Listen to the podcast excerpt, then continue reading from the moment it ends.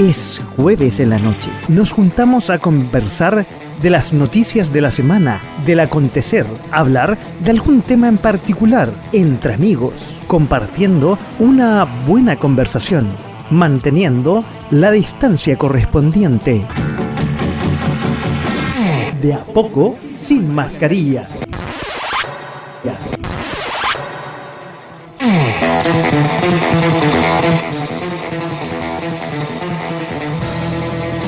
Ahí tengo ahí que tengo que empezar a hablar. ¿Cómo están? Muy buenas noches y bienvenidos a otro de a poco sin mascarilla aquí en punto fm.cl cuando son las 22 horas, 20 grados la temperatura aquí en la capital. Veo que eh, nuestros invitados todavía no están, no están, no los veo, pero ya estarán. Eh, pongo pendiente. bueno, mientras tanto, como siempre, eh, hay que un poco hacer un resumen. Hay que un poco rellenar cuando no llegan los eh, más que invitados. Tenemos dos panelistas esta noche con los temas que vamos a tocar. Yo lo único que sé que eh, ya no se puede comer en la calle. Porque ya los los perros calientes que venden los venezolanos, las hamburguesas y todas esas cosas, pueden que te ladren o te puedes eh, comer un chip. Imagínate, ya tenemos eh, inoculados eh, con lo del COVID, tenemos ya un chip, yo puedo hasta cargar cargar el, teléfono, el teléfono acá, pero ahora ya nos podemos comer hasta el chip del perro que están asando. Es una cosa increíble. Vamos a escribir al profe. ¿Qué pasa con el profe? Eh, porque ya estamos al aire. Ya, bueno, ya lo presenté. Pues. Oye, eh, no hay que comer más en la calle. Yo que solía comer en la calle unos ricos perros calientes venezolanos, ya no voy a comer más porque quizás de dónde son las procedencias de esas cosas. Oye, y bueno, a menos de un mes, ¿cuánto ha cumplido? Ya, eh, a ver, tres semanas ha cumplido el gobierno de Gabriel Boric ya estuvimos hablando en nuestro primer programa la semana pasada de este gobierno y da noticias y da noticias y da noticias. Eh, aunque nosotros no queramos, eh, da noticias y nos llena de eh, pauta para poder conversar y eso es lo que vamos a conversar esta tarde, noche mejor dicho, con todos ustedes que voy a hacer la presentación y para rellenar que no llega el profe. Todos los que nos están escuchando a través de .fm.cl. Se me había olvidado que tengo que mostrar eso, tengo que mostrar dónde estamos ya conectados directamente con ustedes. Sí, y estamos también en Facebook. En Facebook, en nuestro eh, fanpage, que es eh, .fm, con la dirección que ustedes están viendo ahí, slash live. Ah, estoy viendo que está llegando ya el invitado Gallete que teníamos al, al programa de hoy. Estamos también en Twitter, con eh, totalmente en vivo y directo, con twitter.com slash eh, fm. En Twitch, la plataforma de los millennials, también estamos, que hemos ido restando audiencia, porque quizás a los millennials no les gusta mucho la música de punto FM ni tampoco lo que conversamos. Antes empezamos con 7000 en el año pasado, han ido restándose, hay alrededor de 4.500, pero nos siguen eh, habiendo seguidores. Estamos también en Instagram. En Instagram estamos también. ¿Sí? ¿Por qué estamos con música? No, está sonando música de fondo. No, no, algo, algo está pasando. Perdón, eh, eh, sí. Sigamos con la música, sigamos con la música de introducción, por favor. No, no sé por qué se desconectó y estábamos escuchando Eurythmics, estoy escuchando el retorno, ¿ah? hubo una cosa rara.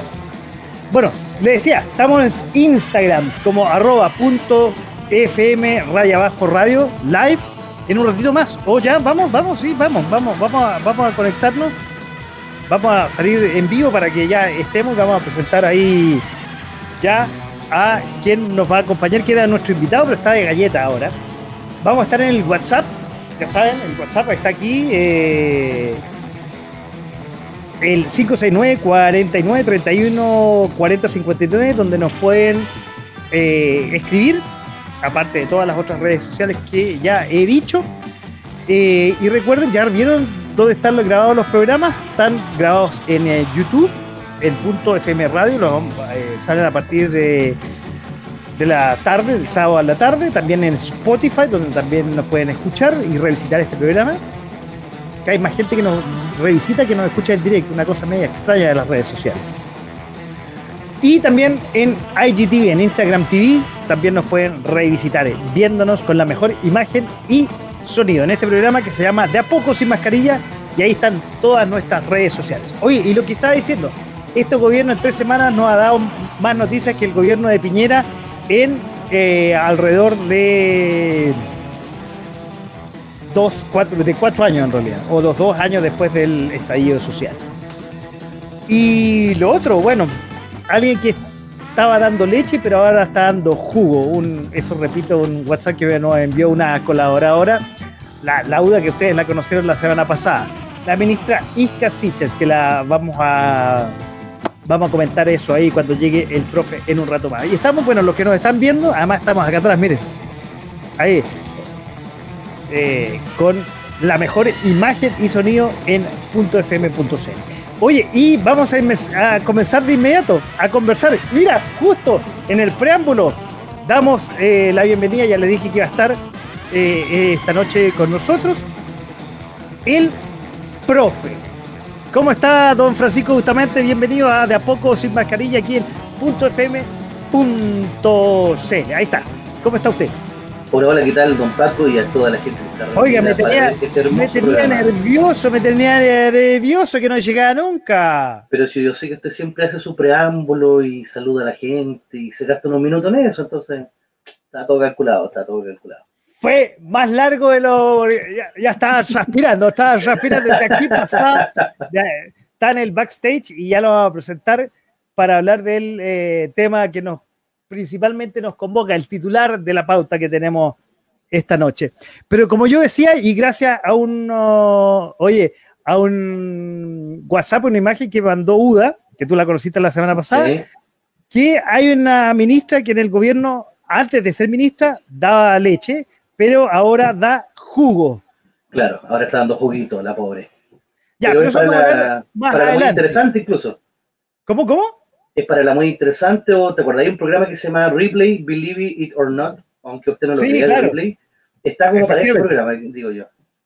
Ah, claro, absolutamente.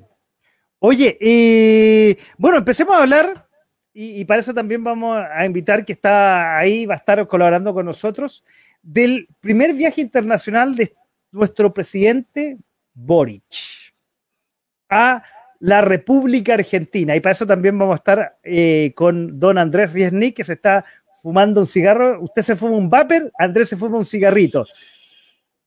Aquí en este programa no deberíamos eh, fomentar la, eh, ese tipo de vicio, pero bueno, así son nuestros invitados. Bienvenido, don Andrés Riesnik, desde... ¿Cómo le va, querido ¿Cómo anda tanto tiempo? Y bienvenido al profesor, que realmente lo estuvimos saludando en la previa Estuvimos casi media hora charlando y saludándonos. Hablamos de distintas cosas, de la merluza, las anchoas y todo ese tipo de cosas que tiene ahí atrás. Efectivamente, sí. Realmente fue una charla maravillosa, realmente. No, enriquecedora total. Bueno, empecemos Con, la, con, la, con la pauta que teníamos hoy día. A ver, el primer, yo decía, viaje de eh, nuestro presidente Boric, ustedes le dicen el Merluza, le dicen el Mesías, tiene, o el Voltereta, tiene tantas, ¿no? quiero preguntarles cuál fue el aporte real de este viaje a Buenos Aires de eh, el presidente Boric. Profe y después Andrés. No, yo prefiero darle la palabra primero a don Andrés porque él, recibió a Boric. Entonces, ah, bueno, él fue el protagonista. Fue el protagonista. Me gustaría saber ah, también cómo lo recibieron allá, qué, decía la prensa también del, viaje de nuestro querido llamado líder supremo. Bueno, a ver, eh, el señor Boric creo que trató de mostrar que, bueno, que, le daba un cierto privilegio, vamos a decir, en su primer visita fuera del país, Argentina. Bueno, eso fue algo significativo respecto de la importancia que le trata de las relaciones con Argentina, pero a su vez también nombró una, una embajadora que realmente no tiene mucha experiencia como embajadora, sino creo que es más bien afín a su, a, su, a, su, a sus cuadros políticos y, bueno, a ver, estas visitas son más bien protocolares, no hay mucho para decir, simplemente son señales políticas en donde trató de mostrarse bastante condescendiente con Argentina, en cuanto que tiene una vocación de establecer relaciones y vínculos más fuertes que tal vez en anteriores amistades, y como que se siente muy afín ideológicamente, que no se sabe por qué realmente, porque la verdad que eh, tenemos que descubrir un poco la ideología de nuestro actual presidente argentino, creo que no la tiene, eh, nuestro querido curahuilla, Alberto Fernández, eh, con lo cual, digamos, esto ha sido un encuentro medio payasesco. Pero bueno, eh, Boric se prestó un poco a eso, quiso mostrar un poco esta afinidad de alguna manera con, con eh, Alberto Fernández y probablemente un poquito más Cristina, que se supone que era más afín a ella también. Cristina no, no estuvo con él. Pero bueno, eh, en definitiva, pasó, hoy Argentina también tiene problemas mucho más fuertes desde el punto de vista económico. Entonces, esta visita tal vez eh, se vio opacada un poco tal vez por otras situaciones por las cuales está pasando coyunturalmente la Argentina, ¿no? Pero sí se lo vio a Boric paseando por distintos lugares, eh, mostrándose, dando algunos discursos, y creo que mostrando una imagen que yo creo que desdibuja un poco eh, la expectativa que pues, se podía tener un poco sobre un tipo como Boric, que en principio todo el mundo esperaba o espera o tiene todavía la expectativa de que cambie o genere los cambios que Chile necesita. Hoy por hoy me parece que hay mucha ideología, mucha cosa minúscula, eh, y creo que los grandes temas todavía no están presentes en la agenda de Boric.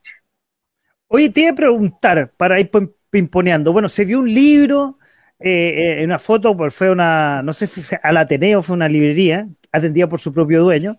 Eh, también hubo un palmetazo o una tocada de culo, no sé, con los presidentes, no, no lo tengo tan claro. Eh, fue con empresarios, pero a ver, ¿cuál, cuál fue el, real aporte del viaje? bueno, tú comentaste algo, deslizaste algo de la embajadora, sería interesante un poco quizás que ahondaras en ese tema. No, bueno, a ver, básicamente yo creo que es, es una primera visita, no se puede, no puede tener mucha expectativa, simplemente creo que está mostrando un poco su afinidad el punto de vista geopolítico de la región con determinadas eh, líneas de pensamiento que él entiende que son afines, eh, es un tema más bien político, yo creo que es una primera instancia, y obviamente, bueno, presentando una embajadora que, eh, como si fuera realmente una gran representante, digamos, eh, sindical que tiene muy poca experiencia, digamos, en lo que es la parte, digamos, creo yo, internacional, mucho menos como embajadora, y que, bueno, siembra muchos símbolos de, interrogación yo creo que más que todo es un tema más bien político, no hay que verlo como otra cosa, ¿no? Él trató de mostrar un poquito, yo creo que esto, cierta afinidad un poco con la Argentina, que lee libros, bueno, muy bien, visitó una librería, espectacular, y son, son cosas, eh, digamos, meramente simbólicas y de poco trascendencia, yo creo, ¿no?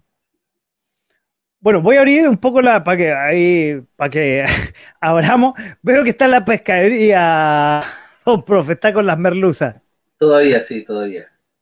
Ahora, conversamos Muy rica, cierto. Yo no sé si usted, Paco, ha tenido la oportunidad de probar esas merluzas que son exquisitas. Yo creo que el, profesor, inclusive, tiene un despliegue del arte culinario para preparar distintos platillos exquisitos con esas merluzas. Oye, yo viendo esas merluzas me acordé de San Antonio, pero esa es otra, es una talla interna que tenemos con Andrés. Un día le me gusta la preparación merluza a la acusación constitucional. Oye, que queda rica esa merluza. y ustedes sabían que la merluza en este momento está bajando de precio, aunque ya estamos, vamos a estar a punto de Semana Santa y la merluza ya ha bajado un 33%. Es increíble. Bueno, eso está muy Ah, eh, pero espera, no, no, no, ahí tú estás hablando no del precio de la merluza que venden en San Antonio, sino a la, a la encuesta, supongo. Ah, también. No, no, no, no adelantemos ese tema. A ver, hablábamos con Andrés eh, previo al programa a ver, con respecto a la embajadora que tuvo mucha polémica, ha nombrado a Bárbara Figueroa en la embajada de eh, Argentina. Cosa que, a ver, en general algunos países son embajadas no de carrera, sino más bien políticas. Entonces, eh... bueno, pero tú puedes poner una, una, una persona con cierta experiencia política que es bueno para que se mueva en determinados entornos no creo que sea el caso de esta persona, ¿no? Es decir, creo que no es, no se manifiesta, por lo menos lo que poco que se conoce, una persona bastante explosiva, combativa, eh, no sé si tiene las artes de la conciliación y de buscar consensos, y sobre todo para desarrollar y afianzar más los, las relaciones entre ambos países y sobre todo desarrollar económicamente esas relaciones, que creo que es la misión de un embajador, ¿no? Me parece que, es, que le dio un tono político netamente partidario eh, y, y, creo que se está construyendo algo muy particular, me parece. Esto es lo que yo intuyo, ojo, eh, yo tal vez es muy temprano para decirlo, una coalición eh, en donde este, se juntaron un montón de pequeños grupos y que hay que ver si eso le puede dar un poquito de, eso puede ser una debilidad muy grande, ¿no? Es decir, se juntaron un montón de gente y, que de repente no sé cuánta afinidad política, cuánto, eh, eh, digamos, capacidad de acción y gestión tienen. Un poco lo que estábamos hablando antes con vos, Paco, y que comparto también con el profe. A ver, Boric se muestra como una persona muy joven, con muy poca experiencia para ser presidente de Chile. Creo que tiene algunas ideas que pueden ser solamente ideas, que pueden ser buenas como algunas cosas de cambio, eh, pero que yo no sé si está a la talla como para que realmente las pueda desplegar. Y, la otra cosa fundamental es que el tipo puede ser muy capaz probablemente, o no, no lo sé, la verdad que lo ignoro, eh, pero también tiene que tener un equipo, ¿no? Y yo no sé si tiene ese equipo, yo creo que tiene son una junta de un montón de, me da la sensación, ojo, esta es una primera instancia y probablemente estoy prejugando, una junta de, un montón de, personas con muy poca experiencia en gestión que de repente se ven, digamos, subidos a, un caballo que hay que ver si los pueden dominar y fundamentalmente saberlo llevar al lugar donde tiene que llevarlo, ¿no?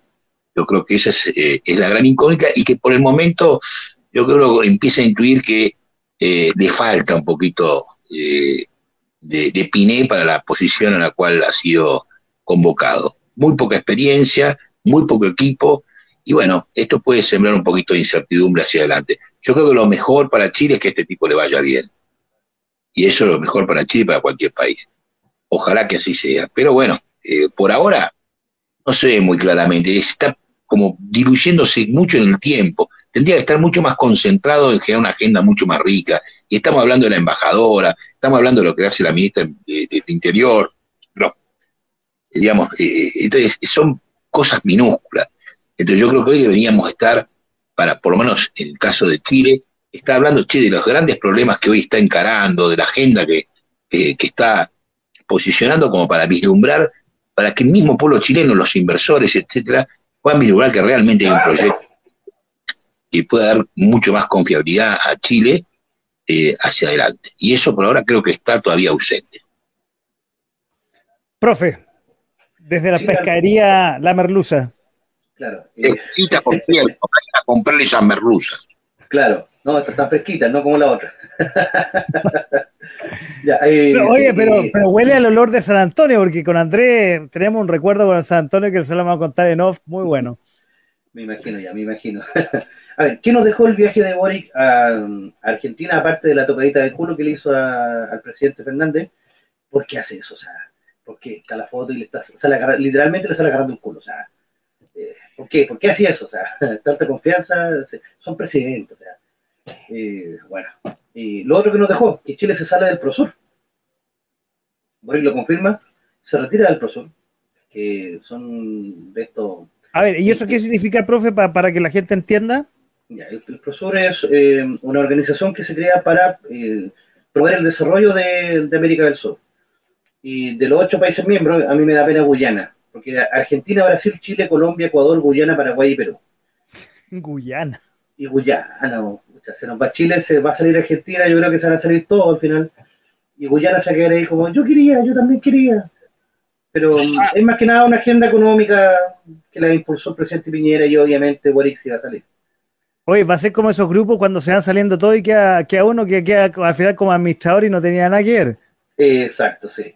Y el tema de Bárbara Figueroa, bueno, eh, yo estoy completo de acuerdo con lo que dice nuestro amigo eh, desde Argentina, porque la verdad, eh, ella sí está muy capacitada, ella, esta compañera hay que defenderla con todo, muy poco sonoro su, comentario, y ella sí, de verdad está acompañada por el pueblo, porque el pueblo siempre piensa y el pueblo está adelante y el pueblo es sabio, y por lo tanto lo que dice el pueblo tiene que secarse y, comentarse como el pueblo, porque el pueblo siempre el pueblo y el pueblo. Y eso es pueblo. Y eso. Ah, por eso no... no, no tiene nada que hacer ahí esa señora. Lamentablemente no tiene, no tiene roce político, no tiene. Por último, existen otros políticos que tienen más roce, incluso desde el mismo fraude amplio. Yo tengo el miedo que, como decía Andrés, pase lo mismo que pasó con la municipalidad de Providencia. En Providencia llega la José Ferrazuri con todo el equipo nuevo y se perdió la plata, no hicieron nada. Y pucha, ojalá que no, ojalá que no, que no ocurra lo mismo acá, pero este es un caballo mucho más grande que la municipalidad de Providencia. Entonces, estamos hablando de un país completo, son cuatro años, más la constituyente que viene en camino, que ya tiene fecha, que lo vamos a tocar más adelante. Eh, no sé. Bueno, supuestamente. Pero por eso, pero, mire, profe, usted fíjese que el lunes que viene se cumple un mes de la asunción del querido Boric.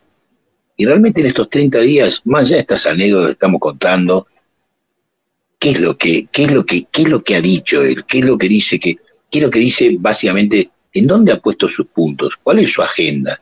¿Qué es lo que van a hacer sus funcionarios? No se sabe. Y es mucho. 30 días me parece que ha sido una pérdida de tiempo que le quita, digamos, eh, eh, le va a quitar después, eh, digamos, peso de, de, de, despliegue de acción. Ella tiene que dar una, un horizonte hacia dónde va a ir. Y creo que eso está ausente totalmente.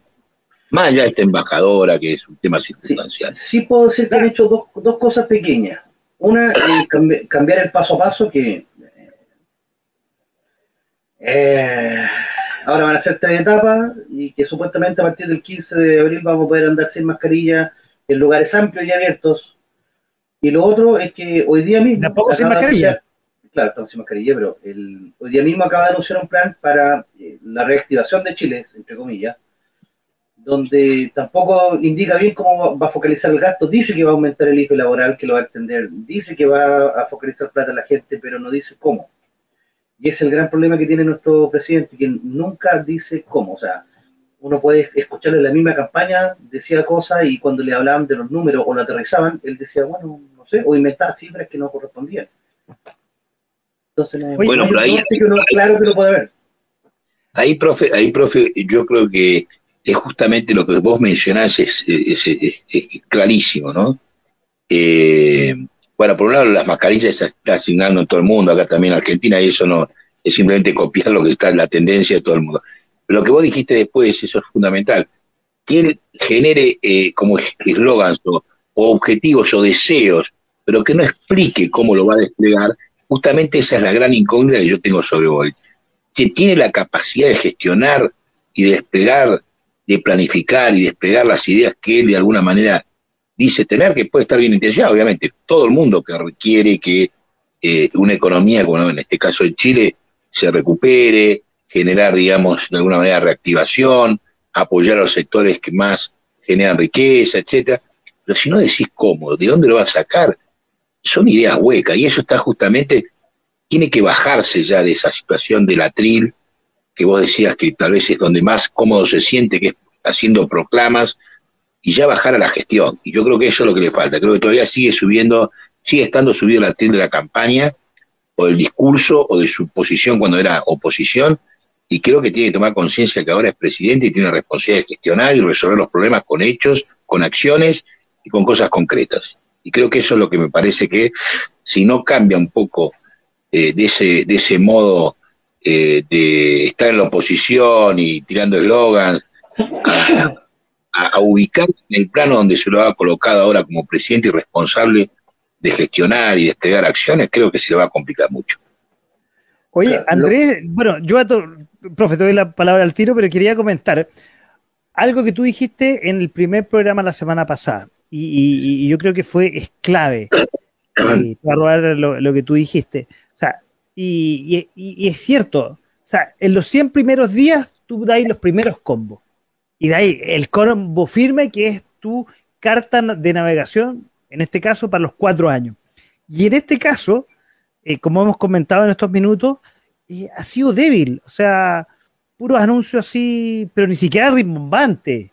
Sacarse la mascarilla, eh, el tema del IFE, que un poco para competir con el quinto retiro, que lo vamos a conversar en un par de minutos más, pero en algo que tú digas, wow, esta va a ser la carta de navegación, por último, para este año o para estos próximos años. ¿O me equivoco, profe? Sí, mira, lamentablemente, mira, eh, cortito, algunas de las propuestas que lanzó hoy día, recién, acá hace un mes de, haber asumido. Él dice que quiere crear 500.000 nuevos empleos. ¡Wow! Genial. Dice que va a congelar el alza de los precios de la parafina y el petróleo. ¿Cómo? No se sabe. Y se va a extender el IFE laboral. Ya. Se ampliará el subsidio protege para los niños. Y se va a aumentar en un 15% la beca de alimentación. ¡Wow! Y como dije, también se van a congelar los pasajes. Eh, en todo Chile durante el 2022. ¿Cómo lo va a costear? No sé. Quiere aumentar el sueldo a 400 lucas, pero quiere. Va a presentar un proyecto. ¿De dónde va a sacar la plata? No, no se sabe. Entonces, lamentablemente, él quiere crear empleo, pero los incentivos que está entregando son perversos. O sea, no se sabe, la gente no tiene idea quién va a tener que pagar esas 400 lucas. Si va a ser la pyme, si el gobierno le va a entregar un subsidio a la pyme por la plata que falte para llegar a las 400 lucas. Si de dónde va a sacar esa plata, va a haber un alza de impuestos que lo va a tener que pagar la misma empresa, no tenemos idea. Bueno, justamente, justamente, profe, yo lo que creo es, y un poco abonando lo que decía recién Paco también, a ver, ¿qué es lo que se espera que pase en los primeros 100 días? No obviamente que resuelva los problemas. Lo que se espera, lo que se espera es que un presidente en, que comienza su mandato le explique a la sociedad, a los distintos actores económicos de la sociedad, cuáles van a ser las reglas de juego que va a tratar de imponer de forma tal que ellos se puedan alinear y en función de eso planificar sus negocios.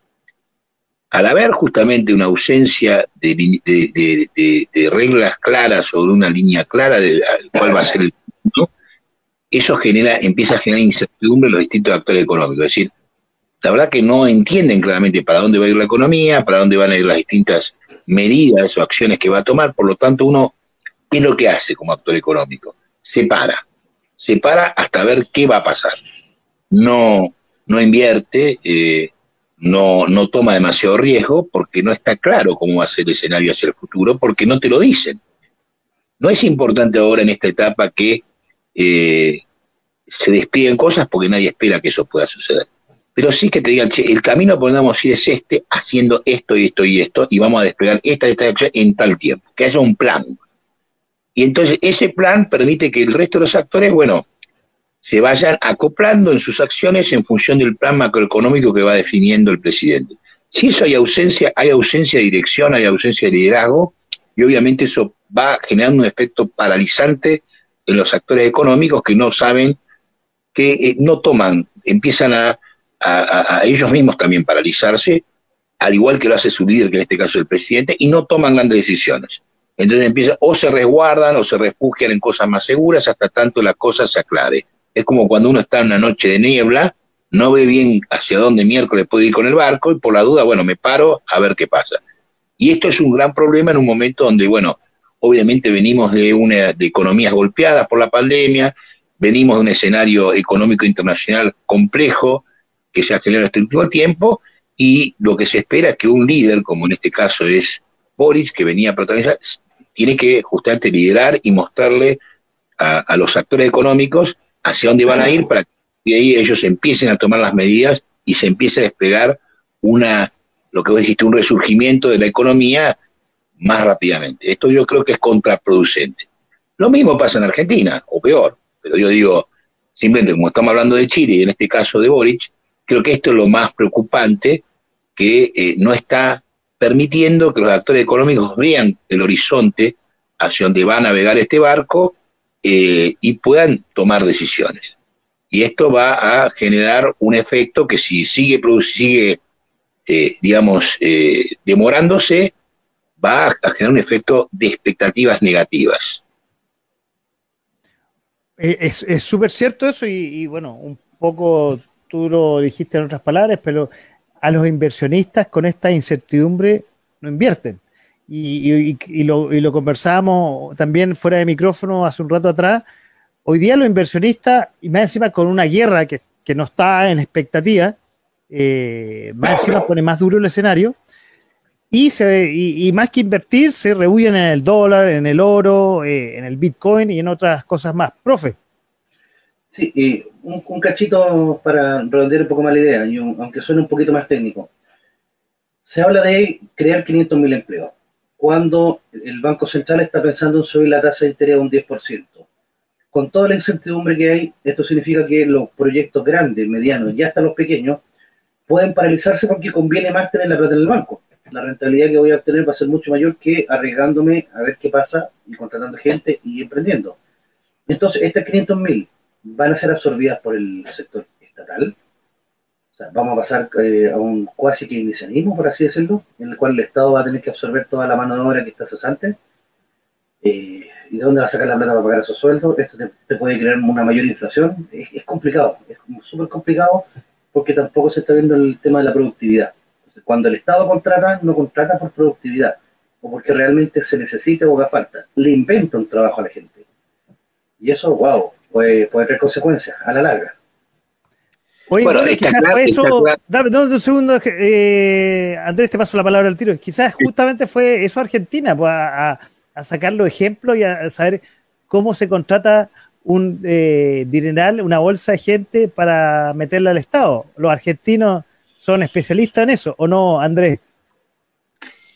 A ver, cuando una economía no crece, claramente eh, a ver, las economías normalmente crecen fundamentalmente a través de la inversión privada y a través de la generación de puestos de trabajo genuinos del empresariado privado, eh, que es la que permite justamente, como decía él, primero a través de lograr mayores inversiones que les permitan lograr más eficiencias, pagar mejores salarios y elevar la calidad de la vida de, los, de los ciudadanos.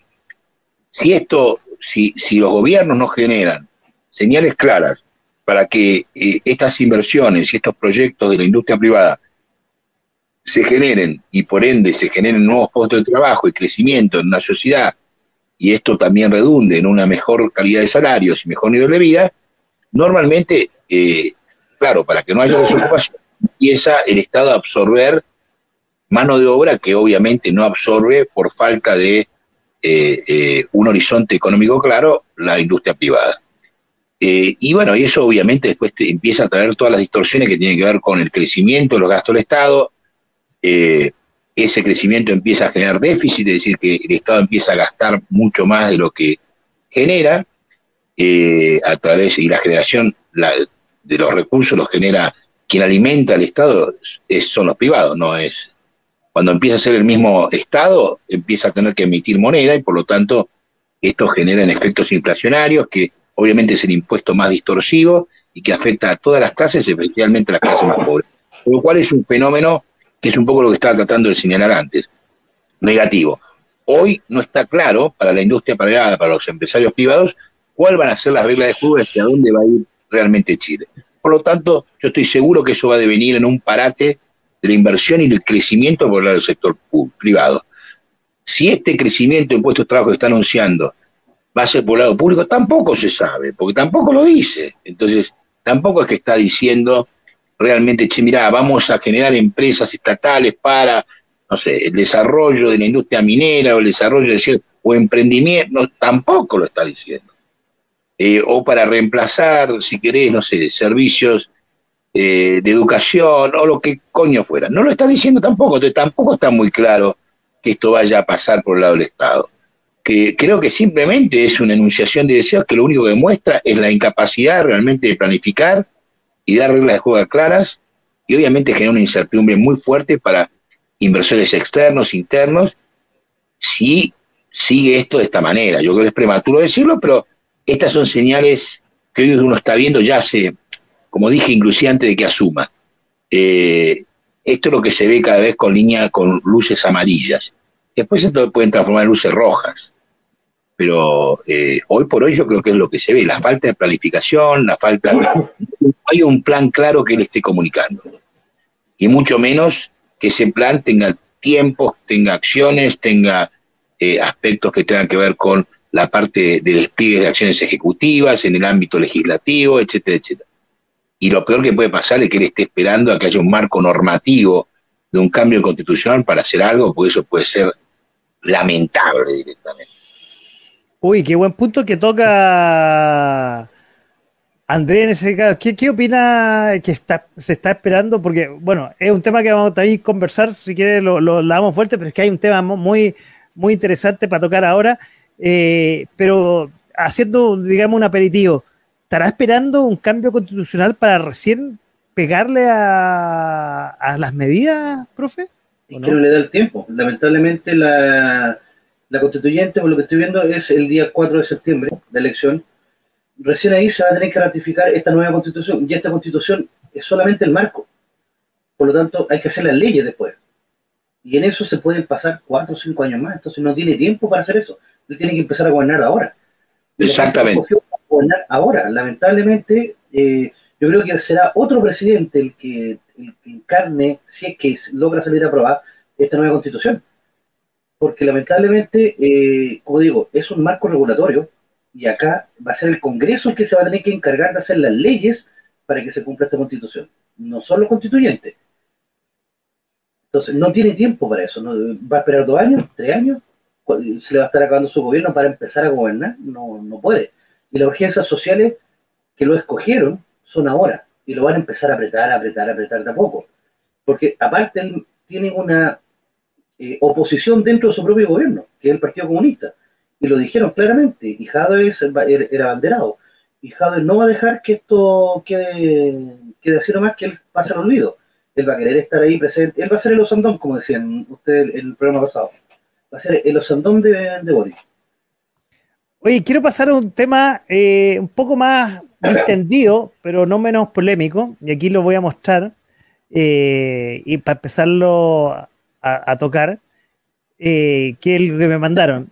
Increíble. Lo, hacía el título. Increíble. La historia de la mujer. A ver, voy a sacar ahí eh, caracteres. La historia de la mujer que pasó a dar leche a dar jugo. Ese es el título de. Eh, y, los que nos están escuchando, voy a decir, es una revista que es una revista conocida, pero es, una broma y sale la ministra Isquia Siches dando de amamantar a su guagua, porque tuvo hace poco, antes de, de asumir como ministra del Interior, fue madre, en la campaña anterior, en la campaña, si no me equivoco. Señores, bueno, y ahí que le paso la palabra ahí al profe, ¿qué opina de lo que ha pasado en las últimas horas? Como yo decía en la introducción, este gobierno en tres semanas ha dado mucha pauta y ha dado muchas noticias. Y no, no voy a adelantar nada para que dar, dar, la palabra y un poco tú, Andrés, si quieres comentar de afuera este suceso de esta ministra que en realidad eh, ha pasado a dar jugo en varias ocasiones en tres semanas, porque este gobierno lleva tres semanas solamente. Profe. O sea, en tres semanas tenemos tres fenómenos, tres sucesos que ocurrieron, que son muy importantes. Primero, la visita al Gualmapo, que la agarraron a balazo, y después dijo, no, no me voy a querellar con ellos porque esta no era la forma de entrar y por lo tanto lo dejo ahí nomás. Después, cuando por el mismo Gualmapu se refiere a los territorios que están en Argentina, porque el Mapu para los mapuches también comprende la provincia y llega hasta Río Negro. Entonces ella también habla de Gualmapu causando la molestia de Argentina, obviamente, porque oye, no te metes con nuestro territorio. Y ya tercero, verdad, verdad. Previo, al viaje de, de Boric a Argentina, claro. Previo al viaje de antes. Con la embajadora que tienen, entonces, wow, pegándose balazo los pies, solito. Y ahora sale con esto de que durante el gobierno del presidente Piñera sale un avión con venezolanos llega y después se devuelve con los mismos venezolanos y lo acusa así como abiertamente, no, es que esto es lo que está ocurriendo. Y después tiene que salir a pedir perdón porque era una fake news, un memazo que encontró por ahí, o un momazo, como dirían, es totalmente responsable. O sea, eh, no sé si da para acusación constitucional, la verdad, no sé. Pero la verdad es que eh, fue algo, o sea, si sigue así, con este nivel de poca preparación, eh, ¿qué más quiera? porque yo pensé que ella le iban a mandar a salud, que eso es fuerte. Pero la mandan acá a. Mm, creo que es más de lo mismo. La Cancillería la mandan acá, yo creo que para foguearla como una futura candidata presidencial, ¿eh? y la verdad no está resultando, no le está resultando para nada. A ver, profe, quiero complementar un poco la información y, un poco para, para que sepa Andrés de lo que pasó ayer en la noche, más bien. No, ayer, ayer, ayer, no más que ayer ayer en la noche, como que se supo. A ver, y quiero, además, te faltó también hubo una, discrepancia con el Poder Judicial, donde eh, otra frase para Bronce, que en este momento no recuerdo, que dijo, eh, que cuestionó más bien el proceder del, Poder Judicial. Pero, a ver, hay un problema con esta ministra. En el fondo, voy, a, hablar del, avión, ya que nos volvemos en avión desde Argentina a hablar en avión del tema de la ministra. Eh, que no solamente fue el fondo del que tú bien relatabas, que ella eh, de alguna forma denunció un hecho de un error del gobierno anterior, pero que esto fue eh, delante de, unos senadores, si no me equivoco, fue en el Congreso, no sé si senadores, una, no sé si fue una mezcla, una comisión, pero fue además la forma en que lo dijo. La forma no fue, digamos, la más, a ver, ¿cómo ocupar las palabras? Lo más elegante posible. Parecía una vieja de la feria que eh, está pelando a, alguien. Eh, no fue, digamos, lo más eh, político y lo que menos se espera de una, de, una ministra del Interior. Dame, un segundo para terminar la idea, André. Entonces fue como un estilo pelambre, para, para, aterrizarlo bien cómo fue. Y además, después hizo, y además tuvieron la virtud de esconderlo para que la prensa no supiera. Y para coronar la frase, porque tuvo tres partes, primero denunció el hecho, después eh, un poco eh, le, dijo que de alguna forma lo escondieron, esto que, eh, hubiera sido decir era un delito ante la prensa, y tercero, dijo, si nosotros lo hubiéramos hecho en este gobierno, lo más probable que este hecho hubiera salido al día siguiente en la segunda. Y bueno, y lo más, y, de hecho salió en la segunda lo que ella dijo al día siguiente, porque realmente el condorazo que se mandó, ya van cuatro, digamos, ha sido eh, de, de, envergadura. Andrés, tú algo querías preguntar, querías acotar. Yo, yo, creo que no hay que perder muchas más, que son netamente señales que, que te está mostrando la inexperiencia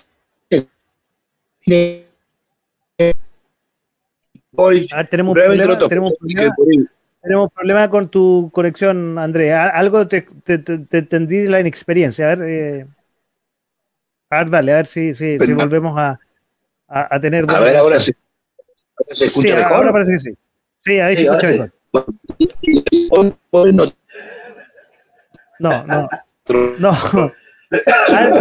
A ver, André, André, te voy a sacar un segundo, conéctate de nuevo, a ver, eh, para buscar mejor señal. Eh, vamos a seguir con el profe, te voy a sacar un ratito, ya. Va a tener que salir al balcón. Claro, va a tener que salir al balcón, eh, André. No, pero la idea de André era bastante interesante, lo que él está planteando de que la ministra en verdad no tiene experiencia y se nota que nadie tiene experiencia en este gobierno. O sea, ¿dónde están los viejos estandartes?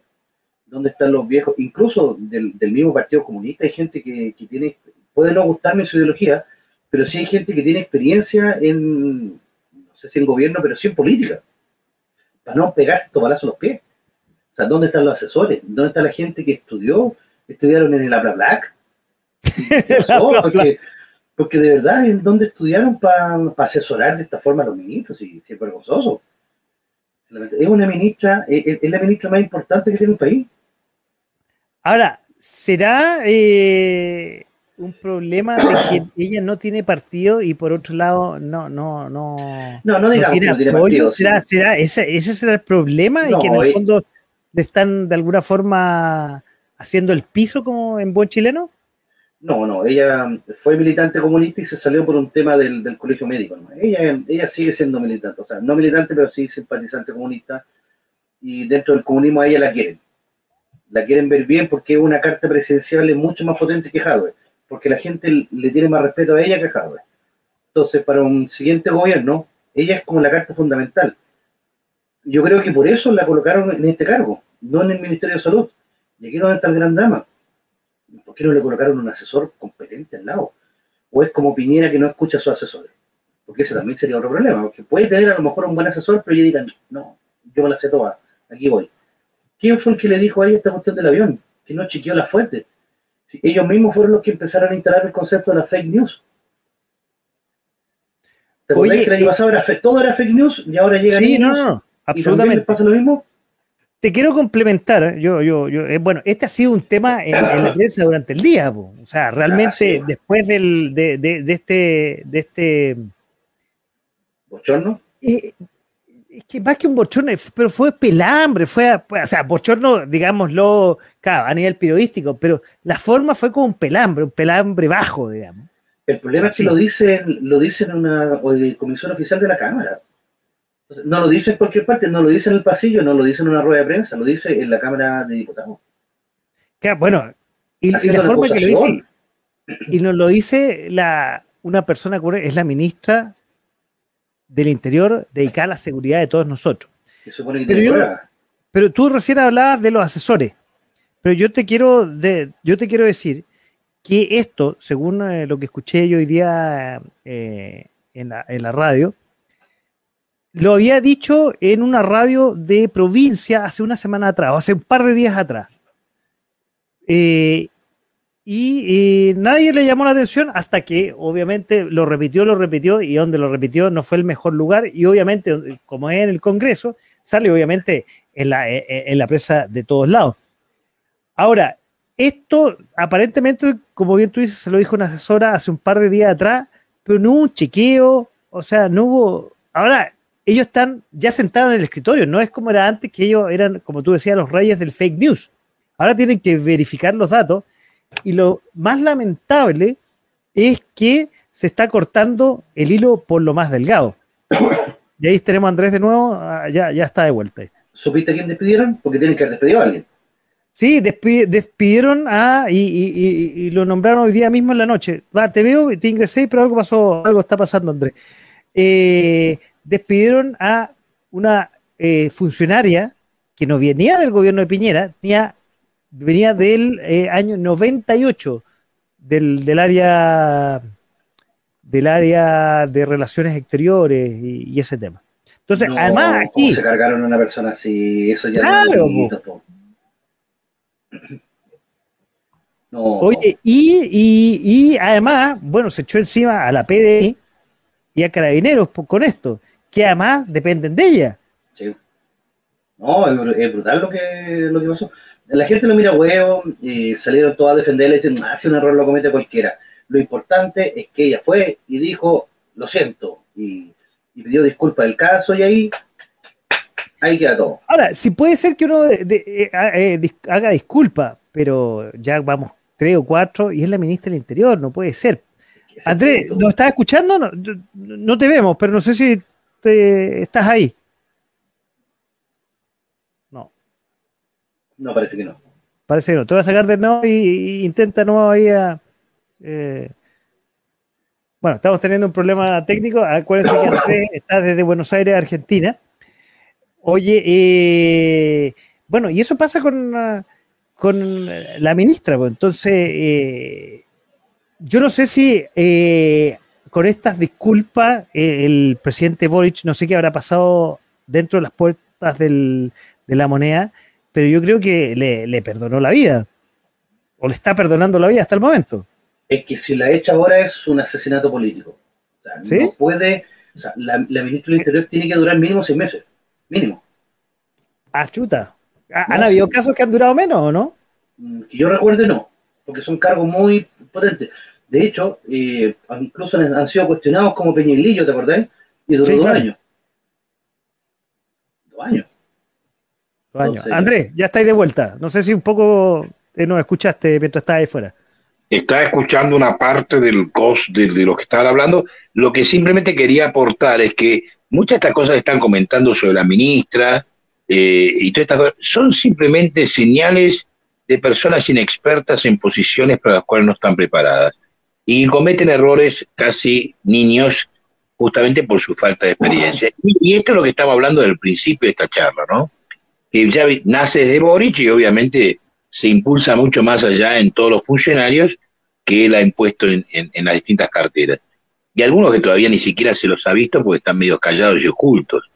Entonces, creo que esto es lo que predomina un poco en todo este momento. Falta de planes, falta de comunicación de los planes, concentrarse y enfocarse en cosas eh, eh, muy, muy de bajo, de, bajo, de bajo nivel de importancia y obviamente esto que se ve de relieve los errores y las casi, los errores casi groseros, ¿no? ¿Se entiende? Así es que...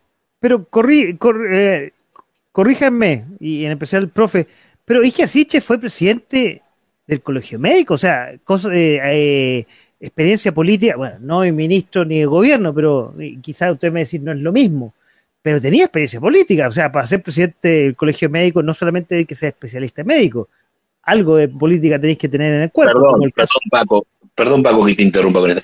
A ver, las personas no están preparadas para hacer cualquier cosa. Una cosa que vos seas un buen médico, que tengas experiencia docente, etc. Otra cosa que vos tengas experiencia en, el de, en la planificación y el despliegue de políticas públicas.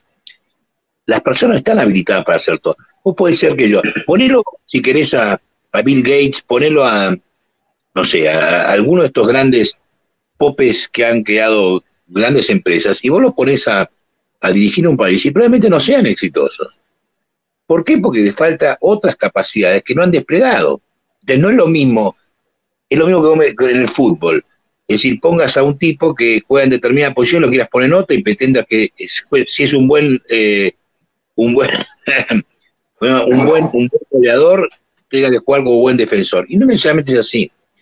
Las personas no, por más que sean buenas en determinadas funciones, no implica que tiene experiencia en otras cosas como, y lo más difícil que es que la función pública, porque la función pública tiene muchas variables que tenés que definir, tocas muchos intereses que tenés que conciliar, tenés que tener mucha capacidad justamente para planificar con todas las variables que tenés que, y tener que considerar que están involucradas, tenés que tener mucha capacidad de negociación para poder desplegar las acciones que planificás porque toca muchos intereses, negociaciones, en fin, habilidades que si no las has tenido, no las has desplegado nunca, es como que yo te invite a hacer algo y, es, que es muy complejo y pasás de la nada a algo muy complejo sin experiencia en desplegar y es muy probable que fracases.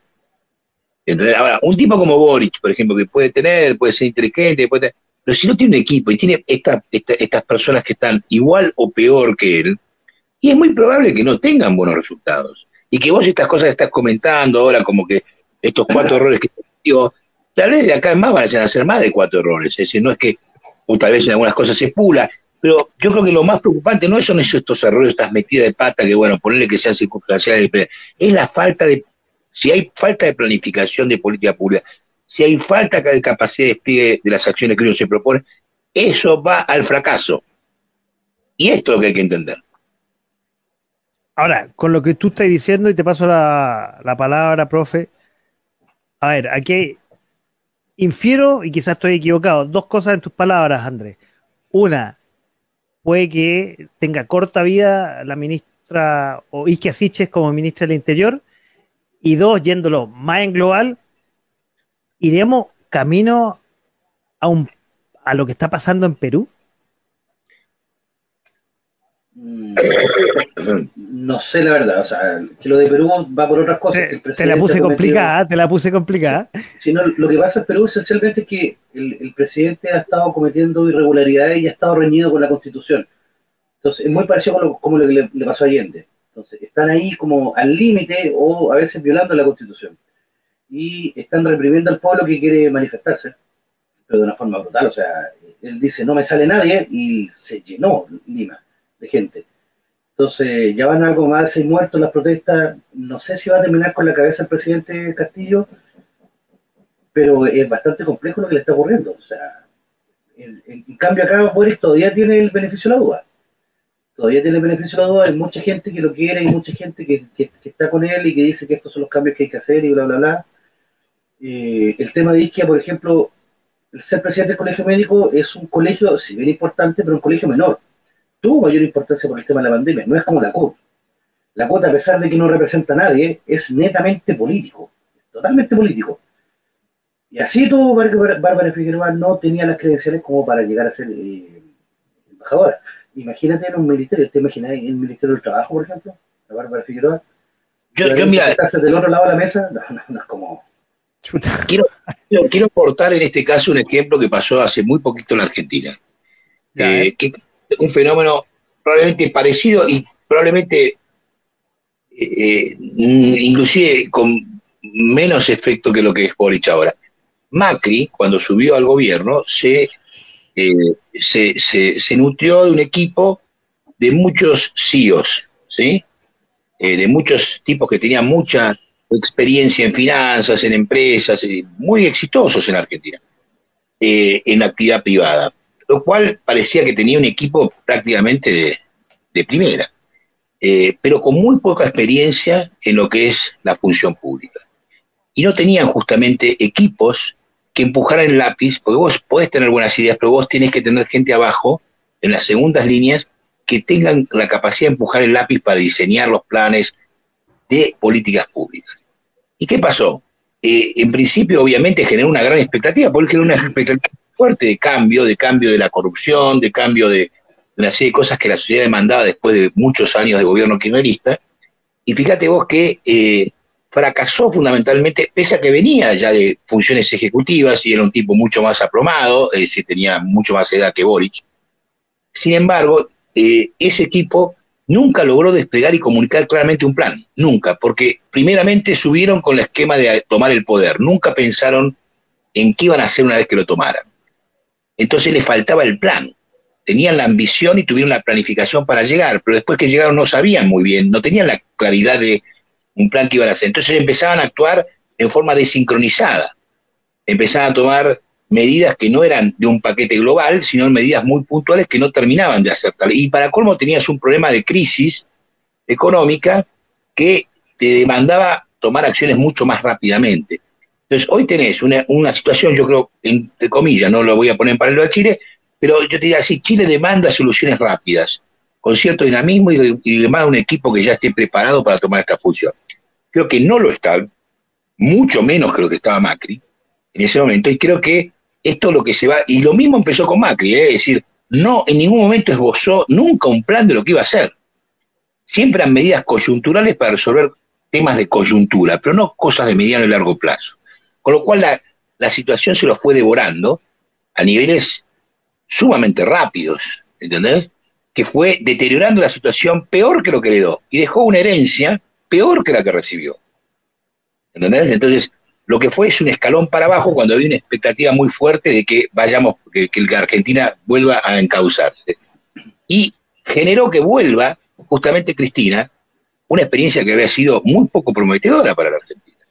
Entonces, yo creo que este es el gran riesgo que tiene hoy Boric que ha generado una expectativa, que se ha concentrado, que creo que ni siquiera él en algún momento pensó que realmente podía llegar a ser presidente, y después tuvo que ver cómo hacía para hacer, eh, eh, armar un equipo con los pocos recursos que tenía a su lado, y tenéis estos casos como la embajadora, como la ministra del Interior, gente que realmente hoy no sé, y él mismo. Entonces, esto es lo que se está manifestando. Ojalá que no sea así, pero aparte tenés una demanda de la gente que lo votó, que va a generar mucha presión. Y otra cosa más importante, que no solamente la gente que lo evocó, la, la, que genera esos estallidos sociales o estas manifestaciones, gran parte del pueblo chileno que necesita que haya un cambio y que hoy necesita una economía mucho más productiva. Y esto es lo que está, creo que no es, me da la sensación que lo que yo creo, lo que vislumbro, que no le veo uña de guitarrero a este hombre para que pueda cambiar lo que tiene que cambiar. Ojalá me equivoque,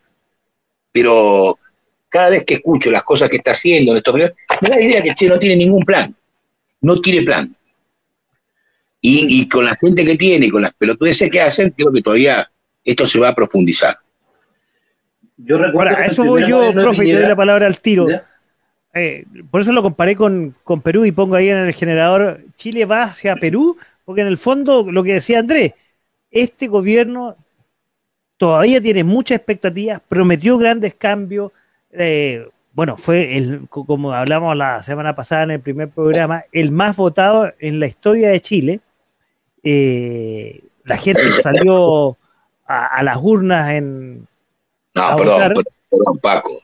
El tipo en la primera vuelta sacó menos del, 30%. No puede decir que el en una segunda vuelta. Está bien, estoy hablando como salió, cuando salió de presidente. Estoy, estoy, hablando del la gente inicialmente no lo votó a él en forma mayoritaria.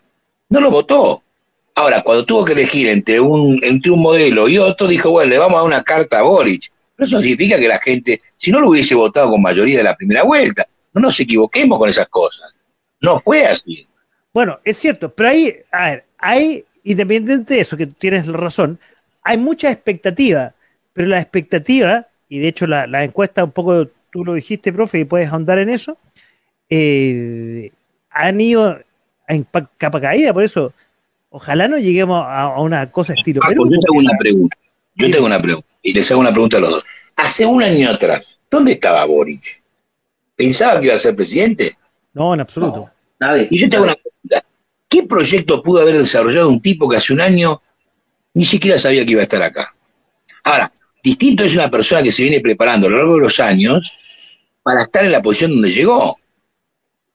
Pero vamos a hacer las cosas como son. Este tipo hace un año ni siquiera soñaba en ser presidente. Ni siquiera se preparaba para ser fondo. Ninguno Por lo tanto, esto es una cosa improvisada. Es una cosa totalmente improvisada. Oye, Andrés, vamos más allá. Los dos candidatos que llegaron a la papelita final, ninguno de los dos Hubiese pasado lo mismo. Hubiese pasado. El destino de Chile estaba sellado con Boric o sin Boric. Lamentablemente. Vamos a ver, pero aquí hay mayores expectativas de la gente y yo creo que cuando hay mayores expectativas de la gente, la cosa puede... No dudo sobre la expectativa de la gente. Porque el avión viene muy alto y puede que la caída sea eh, fuerte. yo tampoco, tampoco sería tan alarmista. No comparemos fenómenos como los peruanos, como un tipo como ese peruano que subió que no sabía ni él dónde estaba parado. Un tipo con una educación vasquilla, no podés comparar. Yo creo que no compararía fenómenos que no son eh, Perú es una cosa, Chile tiene una institucionalidad mucho más fuerte, eh, tiene una economía otra No, no creo que sea tan endeble de todo lo de Chile. Aparte, de alguna manera él se cubrió dejando algunas cosas económicas más o menos que traten de andar. Pero a lo sumo va a administrar una crisis con poco éxito y con poca claridad eh, y obviamente tal vez dando un unos pasitos para atrás. Yo no veo un estallido, por lo menos por ahora, salvo que haga demasiadas cagadas y que realmente esto termine siendo, no, no, no lo veo hoy por ahora ahí, pero bueno, esto no significa que no pueda estarlo. Ya te digo, Macri le pasó algo parecido a lo que le está pasando a este tipo, teniendo mucho más edad, mucho más experiencia en la parte, digamos, de determinadas cosas, y sin embargo terminó fracasando y mal, y obviamente eh, en, un, en, un, en una, una economía desquiciada. Ahora, eh, no sé, este Boris creo que le va a pasar algo parecido, pero también hay que entender que Chile es un país que tiene otro nivel de estabilidad, tiene otra institucionalidad. Parece que, ya comparar con que se vaya al, nivel de Perú o cosas festivas, me parece un poquito alarmista. ¿Profe? Mira, yo creo que, eh, retomando un poco lo que decía Andrés desde allá, eh, a Piñera le pasó lo mismo cuando en su primer gobierno, no sé si recuerdan que los dos primeros años fueron los tecnócratas, que era el gobierno de los gerentes, que la, mejor gente que había dicho él, pero no tenían ningún sustento político. Y los dos primeros años a Piñera le fue bastante mal. O sea, si no es por los mineros, eh, Piñera se lo come en vivo. Después Piñera logra entender eso y da un cambio de timón y coloca gente que era política, que era política de la vieja escuela. Estoy hablando de los Chadwick, estoy hablando de los Alamán, estoy hablando de los Espinas, estoy hablando de, de, gente que tenía mucha más experiencia y peso político, que pudieron llevar a cabo el gobierno y Piñera no salir tan, tan derrotado porque pierde la elección después, o sea, le entrega el mando a Bachelet. Y con Bachelet pasa lo mismo, que se lo vuelve a entregar a Piñera. Entonces, eh, sí, el, caso de Macri bien, eh, bien parecido al, de Piñera. Y con respecto a Perú, recordemos que Castillo sacó Macri, Macri, tuvo, Macri tuvo cuatro años malos, no tuvo cuatro años buenos. Ah, no, no, no, me refiero a que Piñera tuvo esos dos años malos de los tecnócratas, pero Macri tampoco nunca entendió que era ese el problema y que tenía que colocar gente política y siguió con su ley los cuatro años y por eso le, le termina entregando el gobierno a Fernández. Sí, pero a ver, yo te digo, vos pensás que los ponele que esa experiencia la pudo haber capitalizado. ¿Vos pensás que la segunda presidencia de Piñera fue buena? No, no, no, no, para nada. Bueno, entonces, ¿qué capitalizó? Nada. Tal vez tuvo un golpe de suerte en ciertas circunstancias. Lo, que pasa es que después Piñera se va a entregar al, a los parámetros de la ONU, propiamente tal, que están más alineados con la idea de izquierda o de centro izquierda. Y Piñera no gobernó para la gente que lo escogió, que era la gente de centro derecha. Tampoco gobernó para la izquierda, no, no sé para quién gobernó. No, yo creo que ni siquiera fue él. yo creo que Piñera todavía está esperando que le den el cargo en el Fondo Monetario Internacional. Bueno, eh, yo te digo, me parece que Piñera realmente también estuvo bastante perdido eh, y realmente tampoco es un ejemplo de nada. Creo que son gente que, son muy exitosos en ámbito privado, pero cuando van a lo público, ni siquiera después de haber sido cuatro años presidente y tener una segunda experiencia con otros cuatro años, esto, esto eh, eh, lleva mucho más tiempo y creo que tenés que tener gente experimentada y sobre todo no solamente equipos de, en la primera línea, sino equipos en la segunda y tercera línea que son los que te mueven y te empujan el lápiz. No pienses que es un problema de un ministro. No, no, que tener un ministro, tiene que tener un equipo de gente que conozca los detalles, los detalles de despliegue, digamos, muchas cosas que el ministro no conoce. Y si no tiene gente que le empuje el lápiz, no anda. no, en eso estoy, en eso estoy de acuerdo. Pero, por ejemplo, cuando a Piñera le tocó gestionar cosas a la rápida que no fueran políticas propiamente tal, le fue bien. Ejemplo, el tema de los mineros. Ejemplo, el manejo de la pandemia en general, a Chile le fue bastante bien.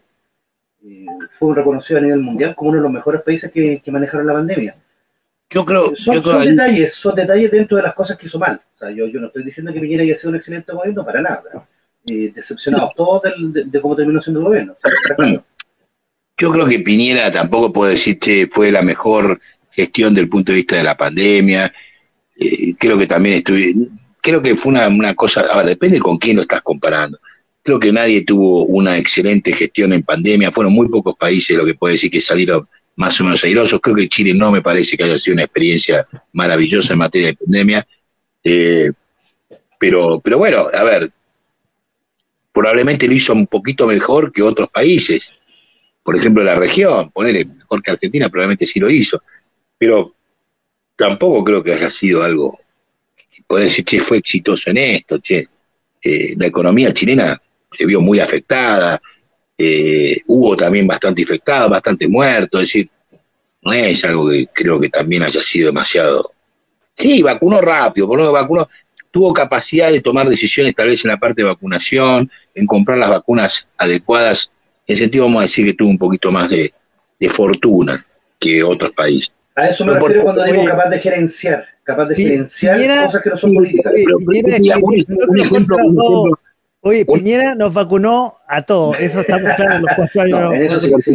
Yo te diga, un, ejemplo que para mí fue mucho mejor que Chile fue Uruguay en materia de pandemia. Fue mucho ah, pero es un país chiquitito, más fácil. Pero Uruguay la provincia de Argentina. Depende tampoco Chile es gigantesco. Eh, es decir, lo que te quiero decir, Uruguay fue un país ordenadito, que mm, la gente tuvo bajos niveles de, mortalidad, que pudo seguir su economía. Oye, Andrés, pero ordenar a, tres pelagatos es más fácil que ordenar, a un país. Pero lo que pasa es que todo el Estadio Nacional y listo, cae todo el país. Depende, de quién lo mirá. Para muchos Chile es un país que es de pelagato también, es decir, no te creas que todo el mundo es la potencia mundial. Tiene 20 millones de habitantes, no tiene, no tiene, no es, no es Estados Unidos ni cosa parecida mucha gente también lo ve a Chile como pelagato. Lo que pasa es que depende de donde te pone vos. Yo digo, che, Uruguay. Muchachos, estamos, quiero recordarles, en esta noche de jueves en puntofm.cl, en este programa que se llama De a poco sin mascarilla. Estamos con eh, dos grandes, dos grandes eh, eh, panelistas, y decir analistas, panelistas de nuestro programa y amigos de la radio, el profe de la capital de los simios y también con don Andrés Riesnik de, de ningún programa, pero desde Argentina. estamos en Facebook, estamos en Facebook eh, totalmente en vivo, en directo, por si quiere comentar, quiere hacerle preguntas, quiere interactuar con nosotros. Estamos, bien estamos en Twitter, por si nos quiere ahí también ¿Por qué no que nos hagan preguntas a toda esta gente que Por eso estoy haciendo la, introducción. Si quiere, usted también. ¿Dónde estamos? A ver, estáis leyendo. ¿Dónde también estamos, Andrés? Estamos en Twitch, estamos en Twitch, en punto FM, estamos en varios lugares, estamos en Instagram, obviamente, eh, y por supuesto en WhatsApp también nos pueden comunicarse. Esperemos que salga al aire alguien ahora. ¿Por qué no? Vamos, Porque estamos escuchando. Vamos, a esperar, vamos a esperar que, alguien salga al aire aquí en, de poco sin mascarilla. Oye, quiero seguir porque hay, temas que, y, rápidamente, porque, bueno, Hoy día eh, vamos a tocar un poco, no sé si escuchaste el martes, pero lo vamos a dejar para el final, eh, la nueva temporada de Capital de los Simios, por eso está aquí el profe. Pero pasemos rápidamente a un tema que está en la pauta, que quizás no vale mucho la pena, que ya está en el, eh, ahí en el general de caracteres, que es la convención constituyente, que realmente... Interesante, un tema muy interesante. Nos, tiene muy mareados aquí en Chile, eh, te vamos a compartir, André, eh, esta, esta convención que, a ver, para resumirlo, ya tenemos eh, fecha del plebiscito de salida, que es apruebo o rechazo, y en las encuestas últimamente está ganando con grandes expectativas el rechazo, o sea, rechazar la constitución. Eh, y, en, y lo que ha aportado aparentemente en los últimos tiempos la constituyente ha sido más bien pelea y una desorganización. Bueno, eh, ahí estoy metiendo un poco mi cosecha. ¿O me equivoco, profe? Con el fondo de la constitución ahí. No, para nada. O sea, la constituyente. perdón, de la constitución constituyente. Se ha encargado de hacer cualquier cosa menos eh, sentar las bases de lo que es la constituyente. Y se han encargado mucho de crear una interculturalidad que en Chile no, se refleja. En Chile tenemos una multiculturalidad que es distinta a la interculturalidad. Y, reflejar una constitución intercultural eh, va, a causar más roncha de lo que ellos mismos creen. A lo mejor, mira, yo no creo que ellos tengan malas intenciones ni que quieran destruir el país. La verdad, yo no creo eso. Yo creo que ellos genuinamente creen que con esto le, le pueden hacer mejor al país pero la gente común y corriente, la gente de a pie, como se dice, primero no sé si estará tan informado del, contenido de, la Constitución o los artículos que ya están sacando, porque todavía no está terminada. Yo creo que sería completamente responsable dar una opinión certera una vez que uno pueda leer el documento, el documento final. Pero por cómo van, por cómo van, le están dando palos de ciego. O sea, no, no puede ser, por ejemplo, que una minoría del 10%, eh, que en este caso van a ser los pueblos originarios, tengan la misma representación parlamentaria que el resto del país. Y de que cualquier cosa que pase se le tenga que pedir autorización a ellos para, eh, para hacer cualquier cosa dentro del país, que es en el fondo el 10%. Entonces, no, y eso yo creo que la gente ya lo está empezando a ver y le va a empezar a molestar. Tenemos fecha, 4 de septiembre. ¿Coincidencia? No lo creo. 4 de septiembre es el día. Podría haber sido el 11, ¿no? Una semana después semana después, usted hubiera sido hermoso que hubiera ganado el rechazo el 11 de septiembre. Es hermoso. Pero el 4 de septiembre es el día que Allende gana la, presidencial en 1970. Entonces, también es una fecha bastante simbólica y que va a estar cargada. Yo veo lo, lo Logan, ya me lo estoy imaginando, así como la foto de Allende, y compañeros, esta es la oportunidad que tenemos de volver a encauzar el rumbo del Chile, donde se abre la grande Alameda. Este día 4 conmemoremos al compañero Allende. Y esa va a ser como la tónica, ojo no creo que hablen mucho de, por qué es bueno votar apruebo o por qué es malo votar rechazo. O sea, por qué es bueno votar rechazo. Yo creo que por ahí va a ir, va, van a tratar de sacar un tema más emocional, que es lo que la izquierda en general sabe hacer.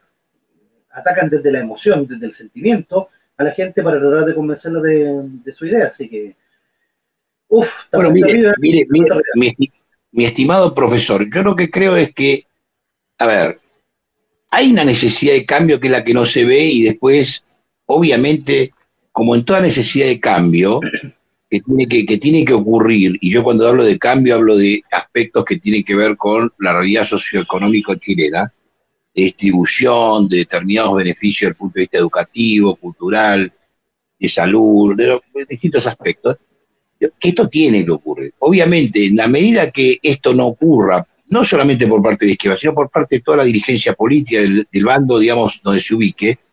Y bueno, van a ver todos estos fenómenos en donde la frustración de la gente se va a venir capitalizada por, probablemente por algunos fenómenos de izquierda, pero porque ven que tal vez en la izquierda su, hay, hay, hay, hay una supuesta comprensión o mayor comprensión de lo que ellos están estimando que pase. Después probablemente cuando no pase va a haber un desencanto eh, entonces, y esto va a generar también tensiones sociales, porque tampoco ven que la derecha se la, se la, se la soluciona. Y al ver que nadie se, la soluciona, ni la derecha ni los supuestos izquierdos, y que empiezan con, con problemáticas que le son ajenas a la mayoría de la gente, como es esto de los pueblos originarios del orto, eh, entonces finalmente lo que termina siendo es una gran frustración. Todos estos cambios son caóticos, y bueno, como no hay una verdadera representatividad no hay nadie que encauce el liderazgo de los cambios que se tienen que generar, bueno, van a empezar a aparecer personajes de distinto tipo, entre ellos Boric, por ejemplo, y hasta que esto o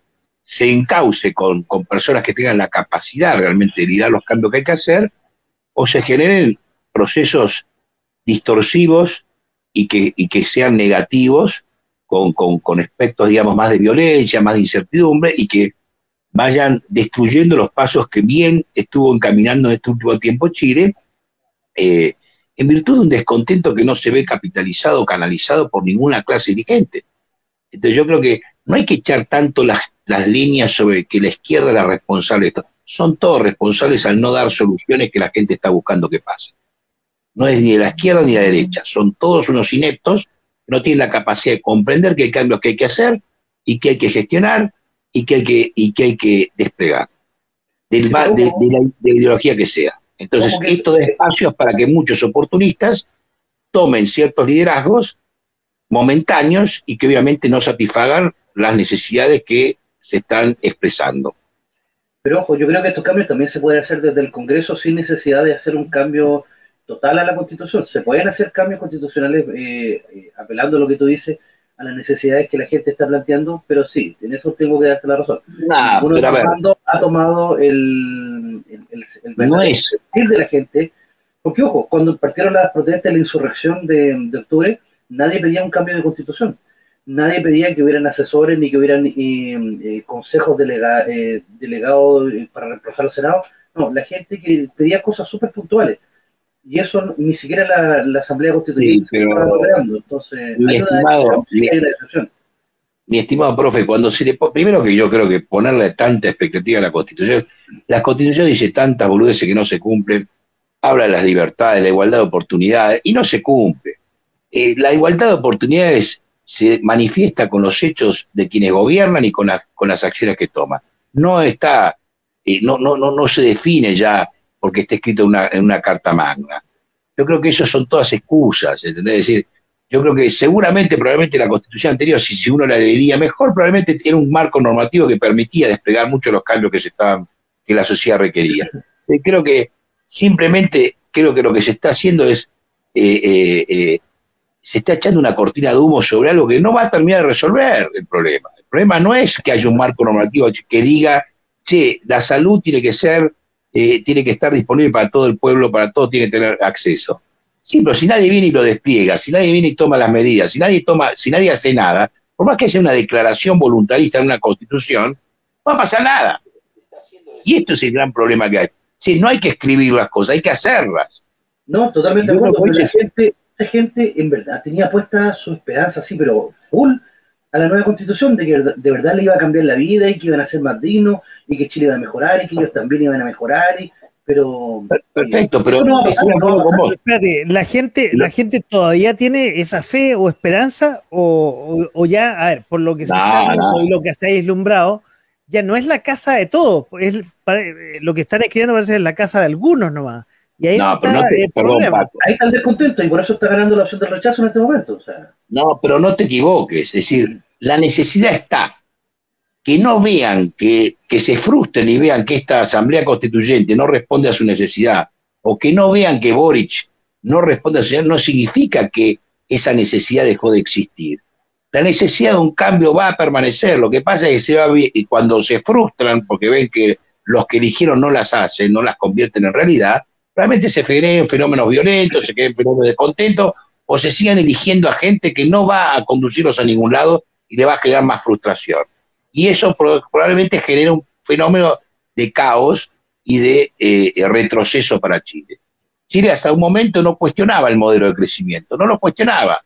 Es decir, nadie cuestionaba el modelo y se aplicaba no importa quién venía en el gobierno. Bueno, ahora está cuestionado el modelo. Está cuestionado el modelo que tiene que ser un modelo más de distribución, que tiene que ser un modelo que permita un crecimiento más equitativo de la calidad de vida de la mayor parte de la sociedad, que genere un crecimiento que no esté tan centralizado en lugares como Santiago, sino que sea un crecimiento que se extienda a lo largo de todo, de todo, de de todo el país, bueno, una serie de situaciones. Y esto no se está dando, hasta, hasta hace un tiempo eh, era como que Chile había una queja que se ahondaba en el, pecho de la gente, pero que no se expresaba verbalmente y que estaba medio sometido un poco a lo que estaba pasando. Bueno, esto ya, cuando se empezó a expresar y empezaron a ver que había más voluntades que pensaban igual que uno, bueno, esto se empezó a expresar en, poca, en, forma mucho más abierta. Bueno, no hay quien esté hoy teniendo la capacidad de liderar este cambio. Claramente no lo está. y eso no lo está en la izquierda, no lo está en la derecha, y por lo menos no hay nadie que en este momento esté expresando la verdadera vocación de transformar este cambio en realidad. Y esto es lo que va a generar durante un tiempo inestabilidad política, inestabilidad económica, si esto no se resuelve rápido. Ahora, vamos a ver si el gobierno de Boris va a ser capaz de reprimir todo esto que va a pasar después, porque estoy de acuerdo con Andrés en esta cosa. Como no se va a lograr nada, la gente va a volver a salir a la calle, si eso está claro. Sí, pero tampoco, lo que, lo que quiero, perdón, lo que quería redondear, y con esto, perdón, quería redondear una idea, y con respecto a lo que decía el profe. No pienses que esto es un problema de la izquierda, esto es un problema de la clase dirigente política global chilena. No es un problema de la izquierda. La izquierda ha tomado la bandera, que no, que no, obviamente claramente no tiene la capacidad de plegarla por ahora o no se ve, pero digamos, eh, eh, es culpa de toda la dirigencia y esto va a generar una crisis a lo largo de toda la dirigencia. Y la gente puede ya empezar a descreer de la clase política, lo cual es aún peor. No, mira, si, eso está claro igual. cuando yo lo asumo por el lado de la izquierda, es que como en conmemoración del 4 de septiembre, la izquierda se va a colgar de eso. No digo todo, pero yo digo que... Estoy de acuerdo, puede ser, puede ser, puede ser una herramienta... Yo, te entendí lo que dijiste. Es una herramienta que, por supuesto, se va a utilizar estratégicamente para captar más votos para dar una idea revolucionaria y, apelar a un espíritu revolucionario y de cambio que obviamente no va a suceder. Lo que estoy diciendo, Chile, mientras persista esta situación de que la gente no vea que este modelo de crecimiento, después de empezar a cuestionar el modelo. esto va a ser peor si esto realmente, si esto yo creo que es el gran error de la dirigencia chilena que realmente maneja Chile, de las grandes familias que yo creo que son concentradoras de la riqueza en Chile, que son los que han instrumentado este modelo de crecimiento y que han concentrado mucho ese crecimiento en ellos mismos, en esos grupos, que son tan, de alguna manera, no diría solamente ambiciosos, sino con tan poco corta la, visión, que van a terminar, eh, eh, digamos, eh, muriéndose ellos mismos. Es cuando, cuando uno, che, tenés que cambiar, tenés que cambiar y te están reclamando un cambio y vos seguís tratando de imponer el mismo modelo y, no, y sos tan conservador que, no haces ningún cambio. Después le, dejás de decir, bueno, que venga a la izquierda, que se caiga la izquierda y después volvemos nosotros. Pero te van a seguir reclamando lo mismo y esto va a ser una una situación de constante revuelta. Eso es lo que yo veo en Chile. Que creo que no se están dando cuenta que no es un problema de izquierda o derecha, es un problema que hay que hacer un cambio, no importa quién lo haga. Es decir, eh, y la sociedad te lo está demandando. Mi pregunta, Oye, esa, eso, mi, mi, pregunta y un poco para cerrar y, y, coronarlo con el tema final. A ver, ¿llegaremos a una constitución venezolana, estilo así? ¿O porque si no es la casa de todo, o ganará el rechazo y ahí quizás que pase. Bueno, a todo esto vamos a tener programas especiales, lo más probable en septiembre, con respecto a ese tema. Y además, si nos ganamos los fondos concursables, va a ser varios programas todo esto. Bueno, eh, ¿qué va a pasar? Dejo abierto la, pregunta. Yo, creo que sí. Ah, perdón. Dale, profe. yo, la verdad lo veo difícil todavía no sé si eh, qué postura va a ganar. Va a depender todo de cómo lo venda la, tele también. Eso va a ser eh, bien importante.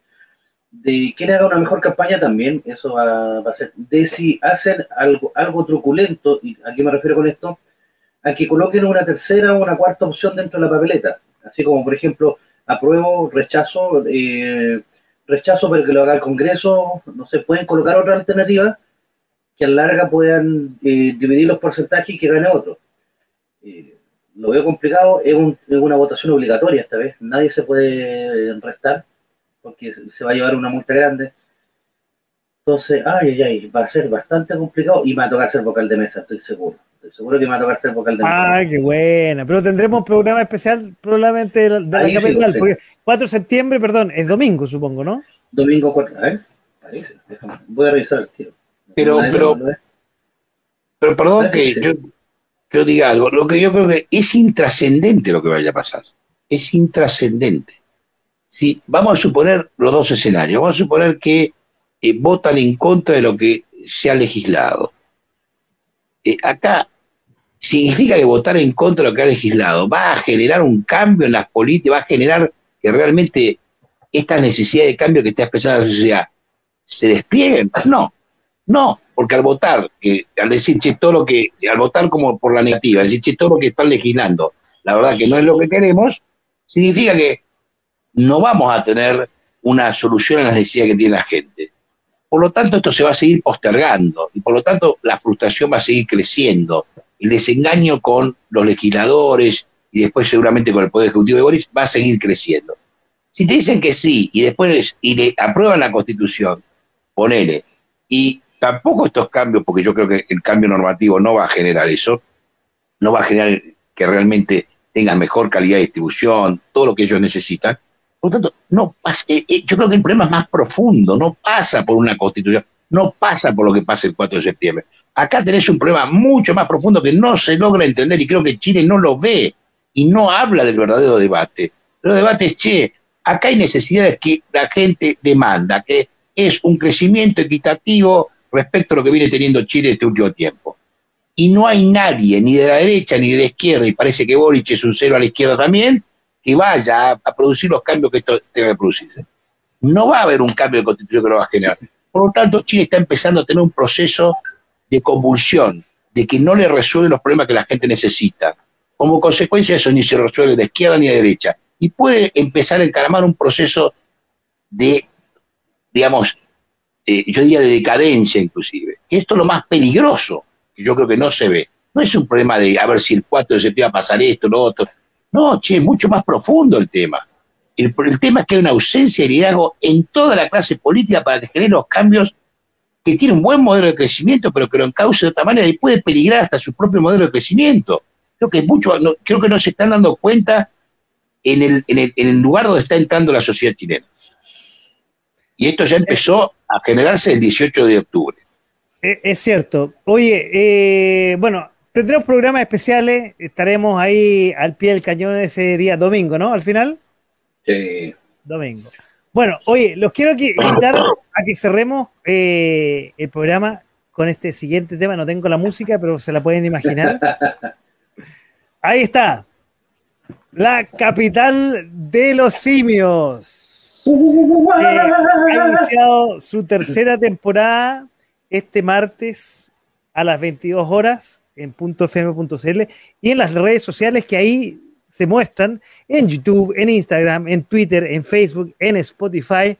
Los simios se vuelven a tomar, en este caso la radio, pero en este caso en la estratosfera digital las redes.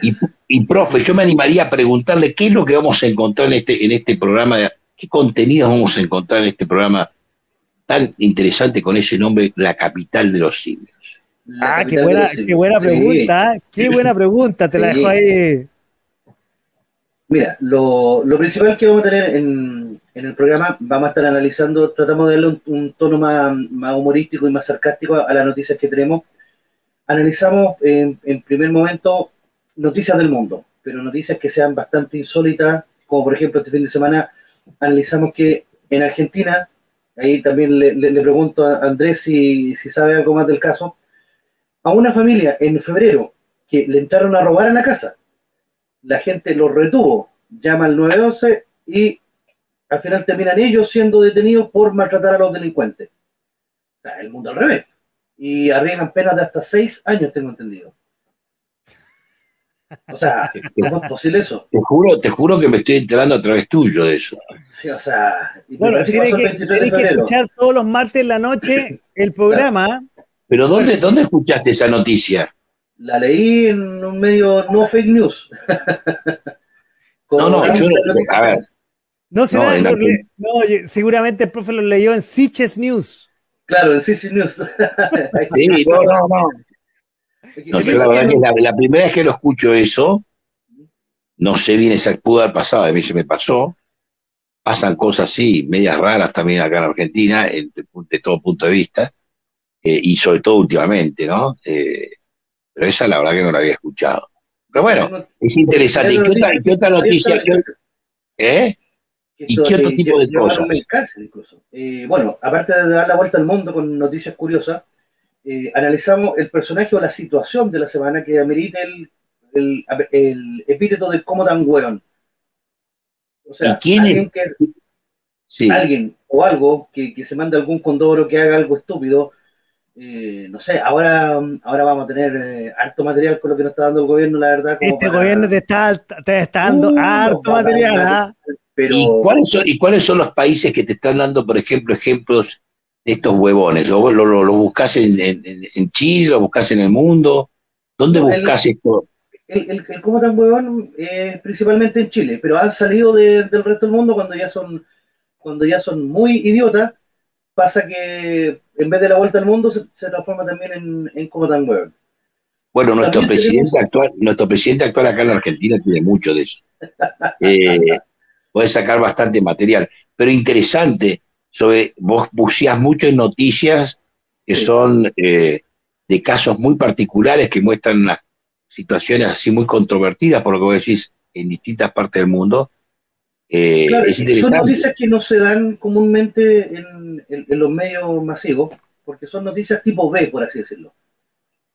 Como por ah, ejemplo, hace poco una señora en Guatemala estaba llorando porque eh, asesinaron a su hijo, que era un delincuente, y sale diciendo, si no le hacía daño a nadie, si solamente iba a robar. Entonces, cosas como esas tú querías decir como, ya, claro, cuando estaba asaltando un bus, una persona fue, sacó una pistola y le disparó. Y ella lloraba amargadamente, o sea, es lógico que va a llorar hacia su hijo, pero el contexto que decía, ella no le hacía daño a nadie, solamente iba no, a... No, no, está claro. Ahora, yo le, voy a, puedo hacer una pregunta. Usted que es un tipo que yo entiendo que, es sinófilo, ¿no? ¿Qué opina usted sobre el episodio que pasó Will Smith ahí en el Oscar cuando eh, le dio esa cachetada y que ahora creo que renunció inclusive a la academia, ¿no? ¿Qué opina usted sobre esa situación? Fue un bochorno bastante grande. De hecho, también lo analizamos en el programa porque tenemos al, dentro de las secciones finales viene la recomendación mía de cine y del el, otro colega que tengo, este hecho, que es sobre eh, videojuegos. Un saludo para recomendaciones que seguramente nos está viendo. Grande Station también. Eh, realizamos recomendaciones, pero en este primer programa teníamos que tocar el tema de los Oscars, eh, sobre los ganadores, todo lo que nos dejó, y obviamente el tema de Will Smith. O sea, pasó algo bastante atroz.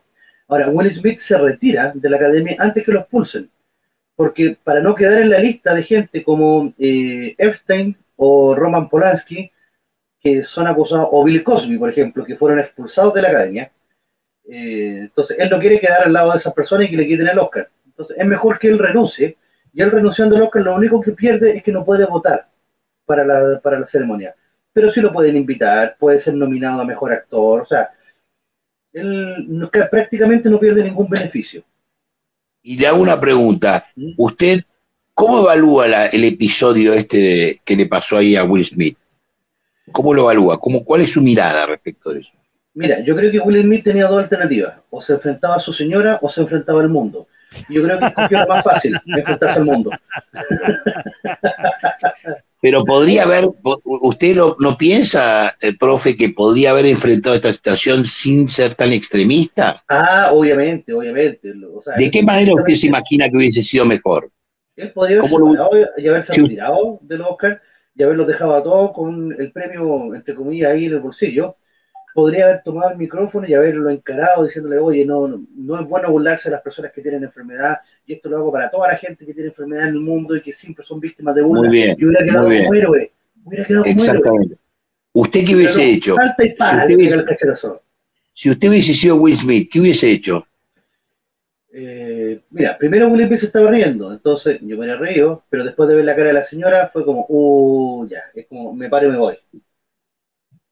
¿Usted se hubiese ido? Sí, me hubiera ido. Si, si, te están insultando en una ceremonia en la cual uno está siendo invitado, van y te insultan a ti o a tu, o a tu pareja, con la persona con la que tú vas, y me habría ido también. Lo mismo que lo que le pasó. Bueno, pero yo creo yo, yo, yo, la verdad que creo que la, alternativa que vos mencionaste que no se me había ocurrido, que creo que es muy buena, es haberse levantado, tomar el micrófono, pedir el micrófono y haberlo dejado como un pelotudo al tipo y con mucha altura, como lo que vos dijiste recién. Y creo que hubiese quedado, como vos dijiste, como un héroe frente a su mujer y frente al público. Claro, claro. Entonces, no, ahora queda... Era mejor que retirarse, ¿no? Porque retirarse medio como... No, y después de eso te vas.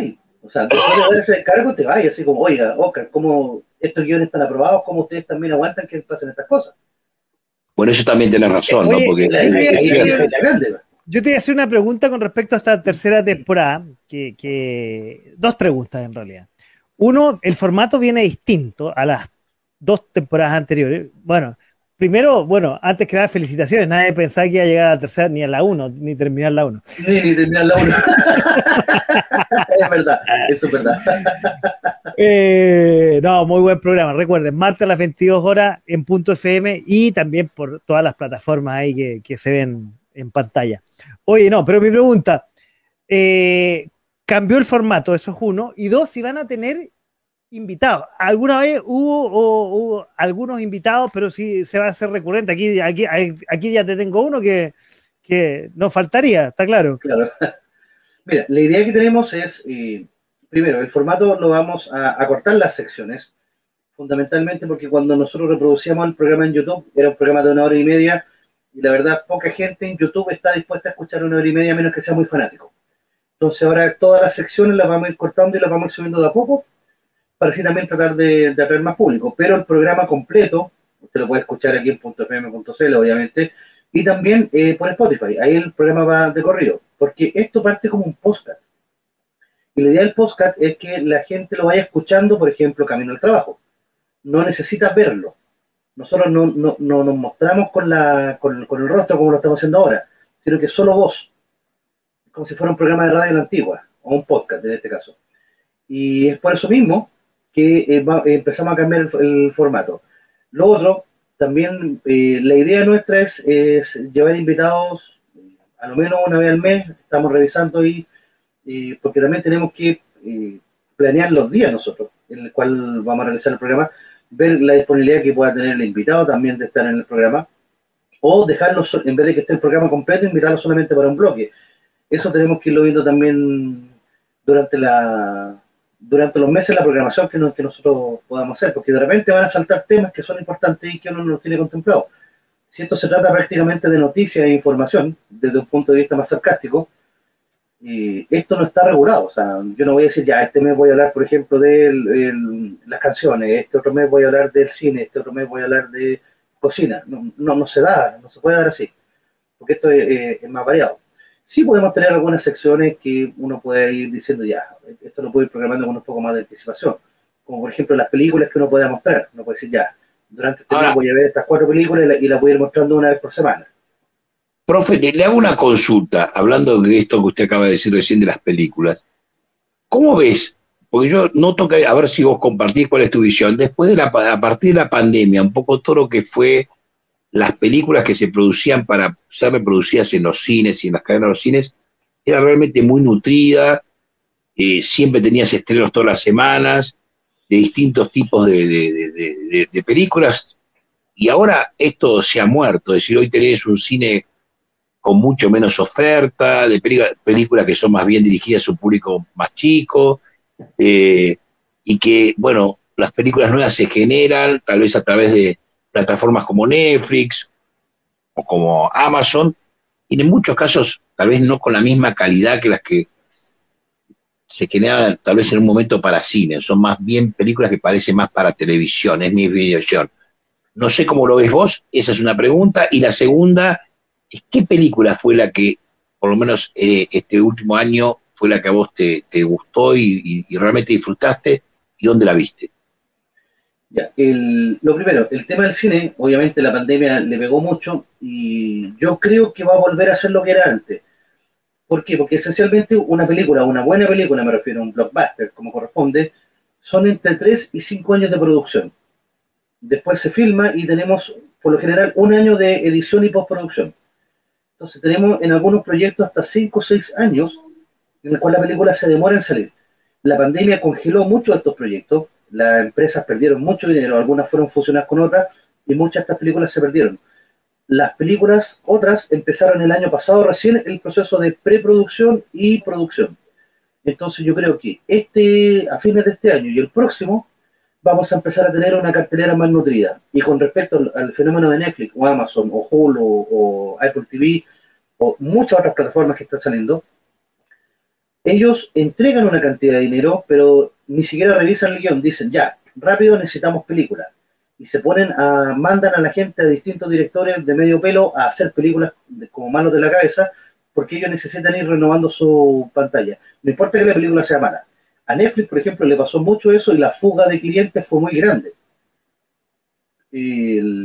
Amazon, por lo menos, era un poco más selectivo. HBO saca muy poco, pero todo lo que saca lo saca de muy buena calidad. Entonces, también está empezando a, entrar el fenómeno de la serie. La serie antes se veía en menos. Ahora con el tema de la, de la pandemia, la gente que estaba en la casa empezó a maratonear más la serie y ahora eh, estas plataformas están demandando hacer más series, por lo tanto los recursos se están yendo para allá y los actores también están eh, mutando el tema de la serie. Y por último, dentro de la película, de las últimas películas que, vi, fue Las Vacaciones. Que, bueno, ahí vi, vi gran parte de las películas nominadas al Oscar. Dentro de las que nominadas al Oscar, una de las que más me gustó fue El, Callejón de las Almas Perdidas de Benicio del Toro, una película. ¿Cuál, cuál, cuál, cuál fue, perdón? El Callejón de las Almas Perdidas de Benicio del Toro, que tiene un final muy potente, eh, un poco mejor que el, que el Poder del Perro, que también tiene un final impactante, pero yo digo que es la regla del 15%. En los últimos 15% de la película te muestran todo lo más potente para que uno salga del cine o, de verla así como, oh, la película buena. Y la primera parte es una basofia. En este caso yo creo que pasa algo parecido, pero con el Callejón de las Almas Perdidas, una película bien redondita. Tiene un pequeño guatazo al medio, pero está muy bien contada la historia pero hay una que se llama Vibrarium, que es del 2018, me parece, que es una película demasiado extraña. Se trata de una familia que va a ver una casa y llega un agente inmobiliario que es muy extraño, le muestra la casa y cuando la familia le empieza a echar un vistazo, va después a ver a la gente y el agente no está. Y se dan cuenta que todas las casas son iguales y que ellos no pueden salir del vecindario. Y ahí ellos se tienen que quedar en esa casa y no, no tienen vecinos, no hay nadie. Y la historia se empieza a poner muy extraña. No cuento más por ser que la quiere ver porque es demasiado extraña. Oye, eh, Sí, Yo te iba a preguntar, profe, te iba a preguntar, y que un poco ya, ya sabemos las secciones eh, típicas del, del programa. ¿Hay cosas nuevas? ¿Alguna pildorita que nos podrías dar de cosas nuevas que vienen en esta temporada? Mira, eh, eh, tenemos la intención de colocar una, sección nueva que, contenga, eh, parecido al como tan bueno, pero que contenga, no sé... Pues, ¿Dónde está el argentino? No, como la canción dedicada a la semana. O sea, revisar una noticia que sea o muy loca o muy estúpida y dedicarle una canción. Así como ya un loquito, te vamos a dedicar un tema eh, y, obviamente ese tema que, que no esté con propietario, porque si no nos baja la transmisión pero dedicarle un tema, tener un tema en específico y, dedicárselo a la persona o al, o al, hecho que haya ocurrido que, lo amerite en este caso. Y también empezar a contar como historias entretenidas del suceso para la efeméride, por ejemplo, contar detalles un poco más sabrosos de qué fue lo que ocurrió en ese momento en la historia. Por ponerte un ejemplo, no sé, y para, a ver, fechas cercanas, combate en la liguilla, por ponerte un ejemplo. ya, explicar la diferencia entre combate y batalla. Sería fundamental, creo yo. Ah, ahí tenía un invitado especial, ¿ah? Ahí podría haber un invitado especial para que nos aclare bien la diferencia entre combate y batalla. No sé, cosas así que. O eh, si Arturo Prat saltó o se cayó, porque hay muchos que dicen que se cayó o que lo empujaron. Entonces, hay muchos detalles en la historia, en las distintas historias que uno, que, uno puede ver que, que pasaron en Chile o en el mundo, de, acuerdo a la efeméride uno puede tomarle y decir, oye, vamos a hablar un, poco sobre este tema y, tratarlo de, ver de una forma divertida Ahora, profe, yo me, adelantaría y si no me equivoco, usted corríjamelo, la diferencia entre un combate y una batalla yo creo que es la cantidad de efectivos que están involucrados. En un combate puede ser un combate entre pocas personas. Una batalla normalmente involucra ya una cantidad de gente mucho más grande y involucra creo que otra movilidad de, recursos. Eso es lo que yo entiendo, como la diferencia entre un combate y una batalla. Lo que yo entendía, y me dijeron que no, y me dijeron que no. pueden ver ese programa, pueden ver ese programa ahí en YouTube eh, el año pasado con dos historiadores, ahí una pelea de titanes de la historia. yo decía que el combate es en el mar y batallas en tierra. Por eso tenemos, por ejemplo, el combate naval de Kiki, el combate de Angamo, y las batallas, no sé, pues batallas salaminas, y distintos tipos de batallas. Eh, eso era lo que yo entendía como, que se diferenciaba. Pero puedo, puedo estar equivocado, no sé. Hay que revisar bien los conceptos. Ah, le hago una pregunta, porque la verdad que me, me sorprendió mucho lo que dijiste recién respecto de que las películas se producían en cinco años. ¿Es así los tiempos hoy de producción de una película? ¿Realmente tanto tiempo tardan? No es como que se desactualiza la historia, no sé. No, Yo pensé que era mucho más rápido la producción. Es que va a depender de la calidad de la película. Duna, por ejemplo, que ganó todos los Oscars en, categorías técnicas, eh, en Duna fueron más de cinco años de producción. entre las locaciones, entre los equipos que necesitaban, en, la ambientación, porque el, libro era demasiado denso. Entonces, obviamente esa película... ¿Pero eso es una excepción o vos decís que la regla normalmente es que una película que se produce para cine tarda cinco años? Vos decís, inclusive, vos tomás el tiempo de que se hace de que se hace el guion o el tiempo de ya que el guion está definido y se y se y se y se genera la película. No, los guiones duermen en un, en un baúl de un ejecutivo de las distintas empresas. Un guion puede estar 20 años congelado y de repente dicen, ya sabes que este, llegó el momento de hacer este guion, llaman a otros guionistas para que lo rearmen, le, le dan una actualizada. A menos que el guion sea original del director y quiera hacer él su propia película, pero esto es para directores más consagrados. Pero una producción, estoy hablando de películas claseadas, películas así que van a ser taquilleras. Por ejemplo, Avatar Avatar, la segunda parte, lleva cuatro años de producción. Y se está, ya, lleva la parte de filmación. Vamos a ver si me parece que le queda un año más de eh, edición y postproducción. Entonces, es bastante tiempo el que, el que requieren estas películas top, me refiero. Las películas ya eh, medianamente decentes, mínimo un año o dos años, mínimo, pero mínimo. Por ejemplo, la última Batman llevaba tres años de producción hasta que llegó la pandemia. Y con la pandemia... de hecho, perdón, Corrígeme, un corto se puede demorar un año, un corto que dura un par de minutos. Claro, es que también va a depender de cuánta gente trabaje. Si tenía una agencia grande que trabaje bien los cortos, un corto en Pixar, por ejemplo, te lo pueden sacar en 5 o 6 meses. Pero una agencia chica, por ejemplo, la gente que hizo Bestia se demoró un año solamente en la documentación del, corto y después se demoró otro año en hacerlo. Entonces, va a depender también de la cantidad de gente, qué tan grande sea la empresa. ¿Viste la película de Batman, la última o no? Uh, la quiero por ir a ver. Todavía no. Yo creo que esta semana la voy a ir a ver. la quiero ir a ver. ¿Qué, qué, te han anticipado? ¿Qué información tenés así previa a verla? De que rompe todos los esquemas, de que es muy buena y que el actor que estaba en Crepúsculo, que todo el mundo se burlaba de él, es como que, mira de quién te burlaste ahora, como esa niña del, del, del meme. Porque lo hace espectacular por lo que me han dicho yo, como digo. Bueno, yo la, vi la película. Es muy buena. bueno, estoy, perdón que lo interrumpa, estamos saltándonos, estábamos hablando un poco de, la capital y veo que nos estamos saltando ya y un poco para ir cerrando, ya que se están adelantando a lo que siempre cerramos, a, las recomendaciones. Si quieren pasamos a las recomendaciones o cerramos un poco la capital y de ahí los dejo ahí con las recomendaciones. Profe, lo dejo un poco que, para que cerrar y invite a, a, nuestros auditores y a nuestra gente que nos ve también sobre la capital de los simios.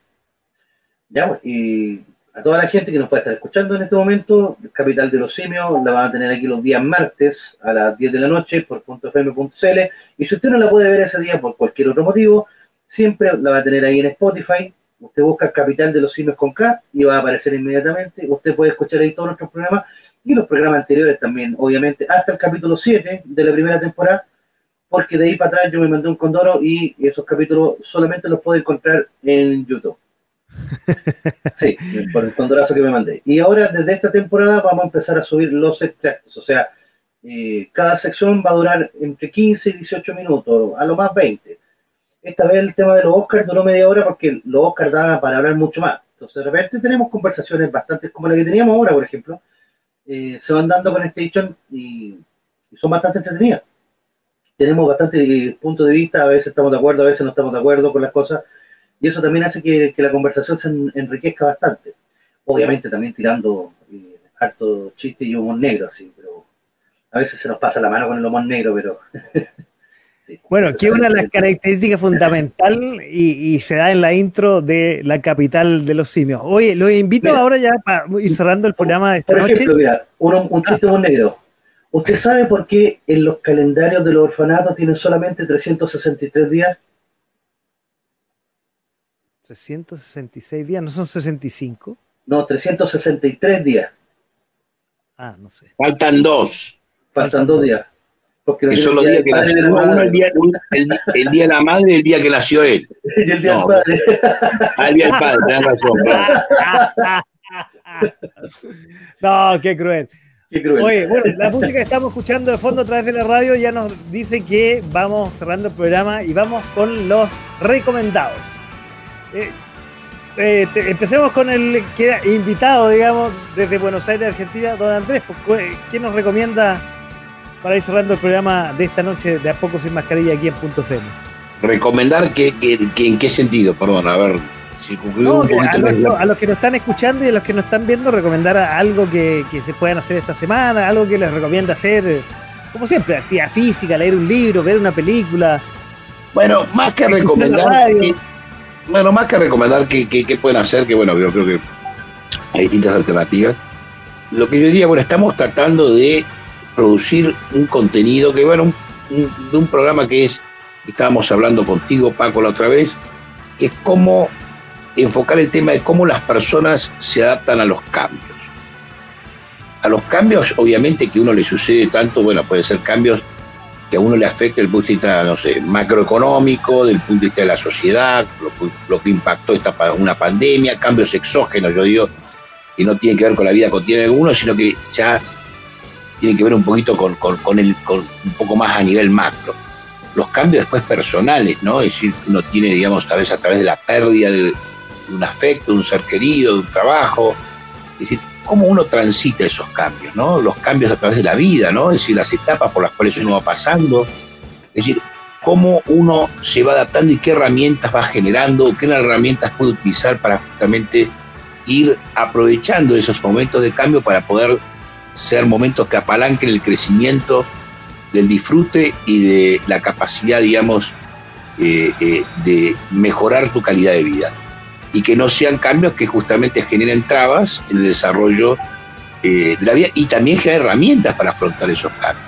Es decir, eh, cuáles son las herramientas que uno puede desarrollar en uno mismo y también eh, para otras futuras situaciones. Es decir, creo que es un tema que estamos tratando de elaborar y que invitamos en el momento que ya tengamos ya bien armado todo esta, este, este esquema para convocarlo fundamentalmente a toda vuestra audiencia a que inclusive no solamente compartamos una, un, espacio de pensamiento, intercambio sobre estas cosas, sino también que obviamente la participación en donde vamos también a explorar personas que hayan tenido que afrontar cambios difíciles en su vida eh, y cómo fueron que los encararon y qué potenciales o qué cosas desarrollaron, qué cosas descubrieron. También puede ser de mucha utilidad para, para otras personas que estén pasando por casos similares o que en algún momento puedan pasar. Y yo creo que eso es un poco el mensaje que queremos dar. Un espacio de pensamiento y dar herramientas que puedan ser útiles para los que nos escuchan y para, para todos, ¿no? Es un programa que estamos ahí armando con Andrés en este De a poco sin mascarilla. En un par de jueves más tendremos ese programa probablemente con, con ah, más de algún... Y yo me animo a preguntar todos estos casos. ¿Cuáles son, ¿Cuáles son, por ejemplo, le preguntaría al, profe, ¿vos recordás alguna cosa, bueno, que se pueda contar o que quieras contar sin invadir tampoco tu intimidad? ¿O alguna situación que tuviste que enfrentar, algún cambio importante en tu vida que vos dijiste, escucha, me costó, tuve que verlo y realmente me sirvió porque pude abrir una puerta que no se me había abierto hasta ese momento? Pero Andrés, te recomiendo que lo dejemos para ese programa. Ahí le preguntás, dejémoslo suspenso porque nos va a dejamos para, los cambios. Y le paso la, el micrófono al profe para que nos eh, recomiende algo a nuestros auditores y a los que lo están viendo. sí, tengo algo que, que, me acuerdo, pero sí lo vamos a dejar para ese programa porque es bastante interesante y da para hablar largo y tendido. Mi recomendación para esta semana, que tengan paciencia, tengan alta paciencia la gente está demasiado violenta en todos lados, en la micro, en el metro, en los colegios, oh, los colegios están pero que arden. Eh, ustedes también si tienen hijos, eh, véanse también eh, como apoderados qué están haciendo para que los muchachos no estén tan violentos, porque de verdad la gente está demasiado irascible. Y lamentablemente los que pagan el barato son los otros alumnos y los profesores también. Y toda la, toda la comunidad en general, la gente, gente que anda idiota en la micro, que anda idiota en el metro, que anda idiota en los autos, tocándose bocinazos y puteándose por todos lados. Muchachos, un poco de paciencia, cuenta hasta tres, es una solución infalible. Y si no resulta hasta tres, repita el paso uno. Y así sucesivamente hasta que se canse. esa sería mi, recomendación, don Pablo. Ah, y que ver y, escuche la capital de los simios, obviamente. Pues. Y seguir en la programación de .fm.cl que viene muy bueno este año 2022. Oye, y el tema de la violencia escolar lo vamos a tocar en un par de programas más. Y bienvenido, profe, a que puedas aportar ahí por tu experiencia en el aula, igual que el ministro de Educación, pues, en la misma aula. Ahora, yo permítame, don Paco, yo quería felicitarlo a usted porque, bueno, he visto los, las cifras de, audiencia que ha tenido su primer programa la vez pasada, que realmente me sorprendió. Si no me equivoco, hubo más de 4 millones de personas que por a través de distintos medios pudieron reproducir y escuchar eh, los contenidos que se produjeron en su primer programa y, generó repercusiones, creo, de distintas partes del mundo, si no me equivoco, porque creo que recibió de China, Corea, Ahí estamos lugares. Que uno... ver en YouTube, en Spotify y en Instagram. Se puede revisitar en Instagram TV. Oye, muchachos, yo lo que estamos despidiendo el programa de hoy de a poco sin mascarilla aquí en .fm.cl y como siempre yo quiero agradecer obviamente a los dos invitados que estuvieron esta noche que no son invitados, son ya de la casa al profe que está aquí y a don Andrés que está acá al otro lado desde Buenos Aires, Argentina. Y nos vamos con la canción y quiero agradecer también a ustedes que estuvieron al otro lado del micrófono y al otro lado de la pantalla. Chao, chao. Muchas gracias. Y nos vamos. Esto fue en Punto FM y sus redes sociales.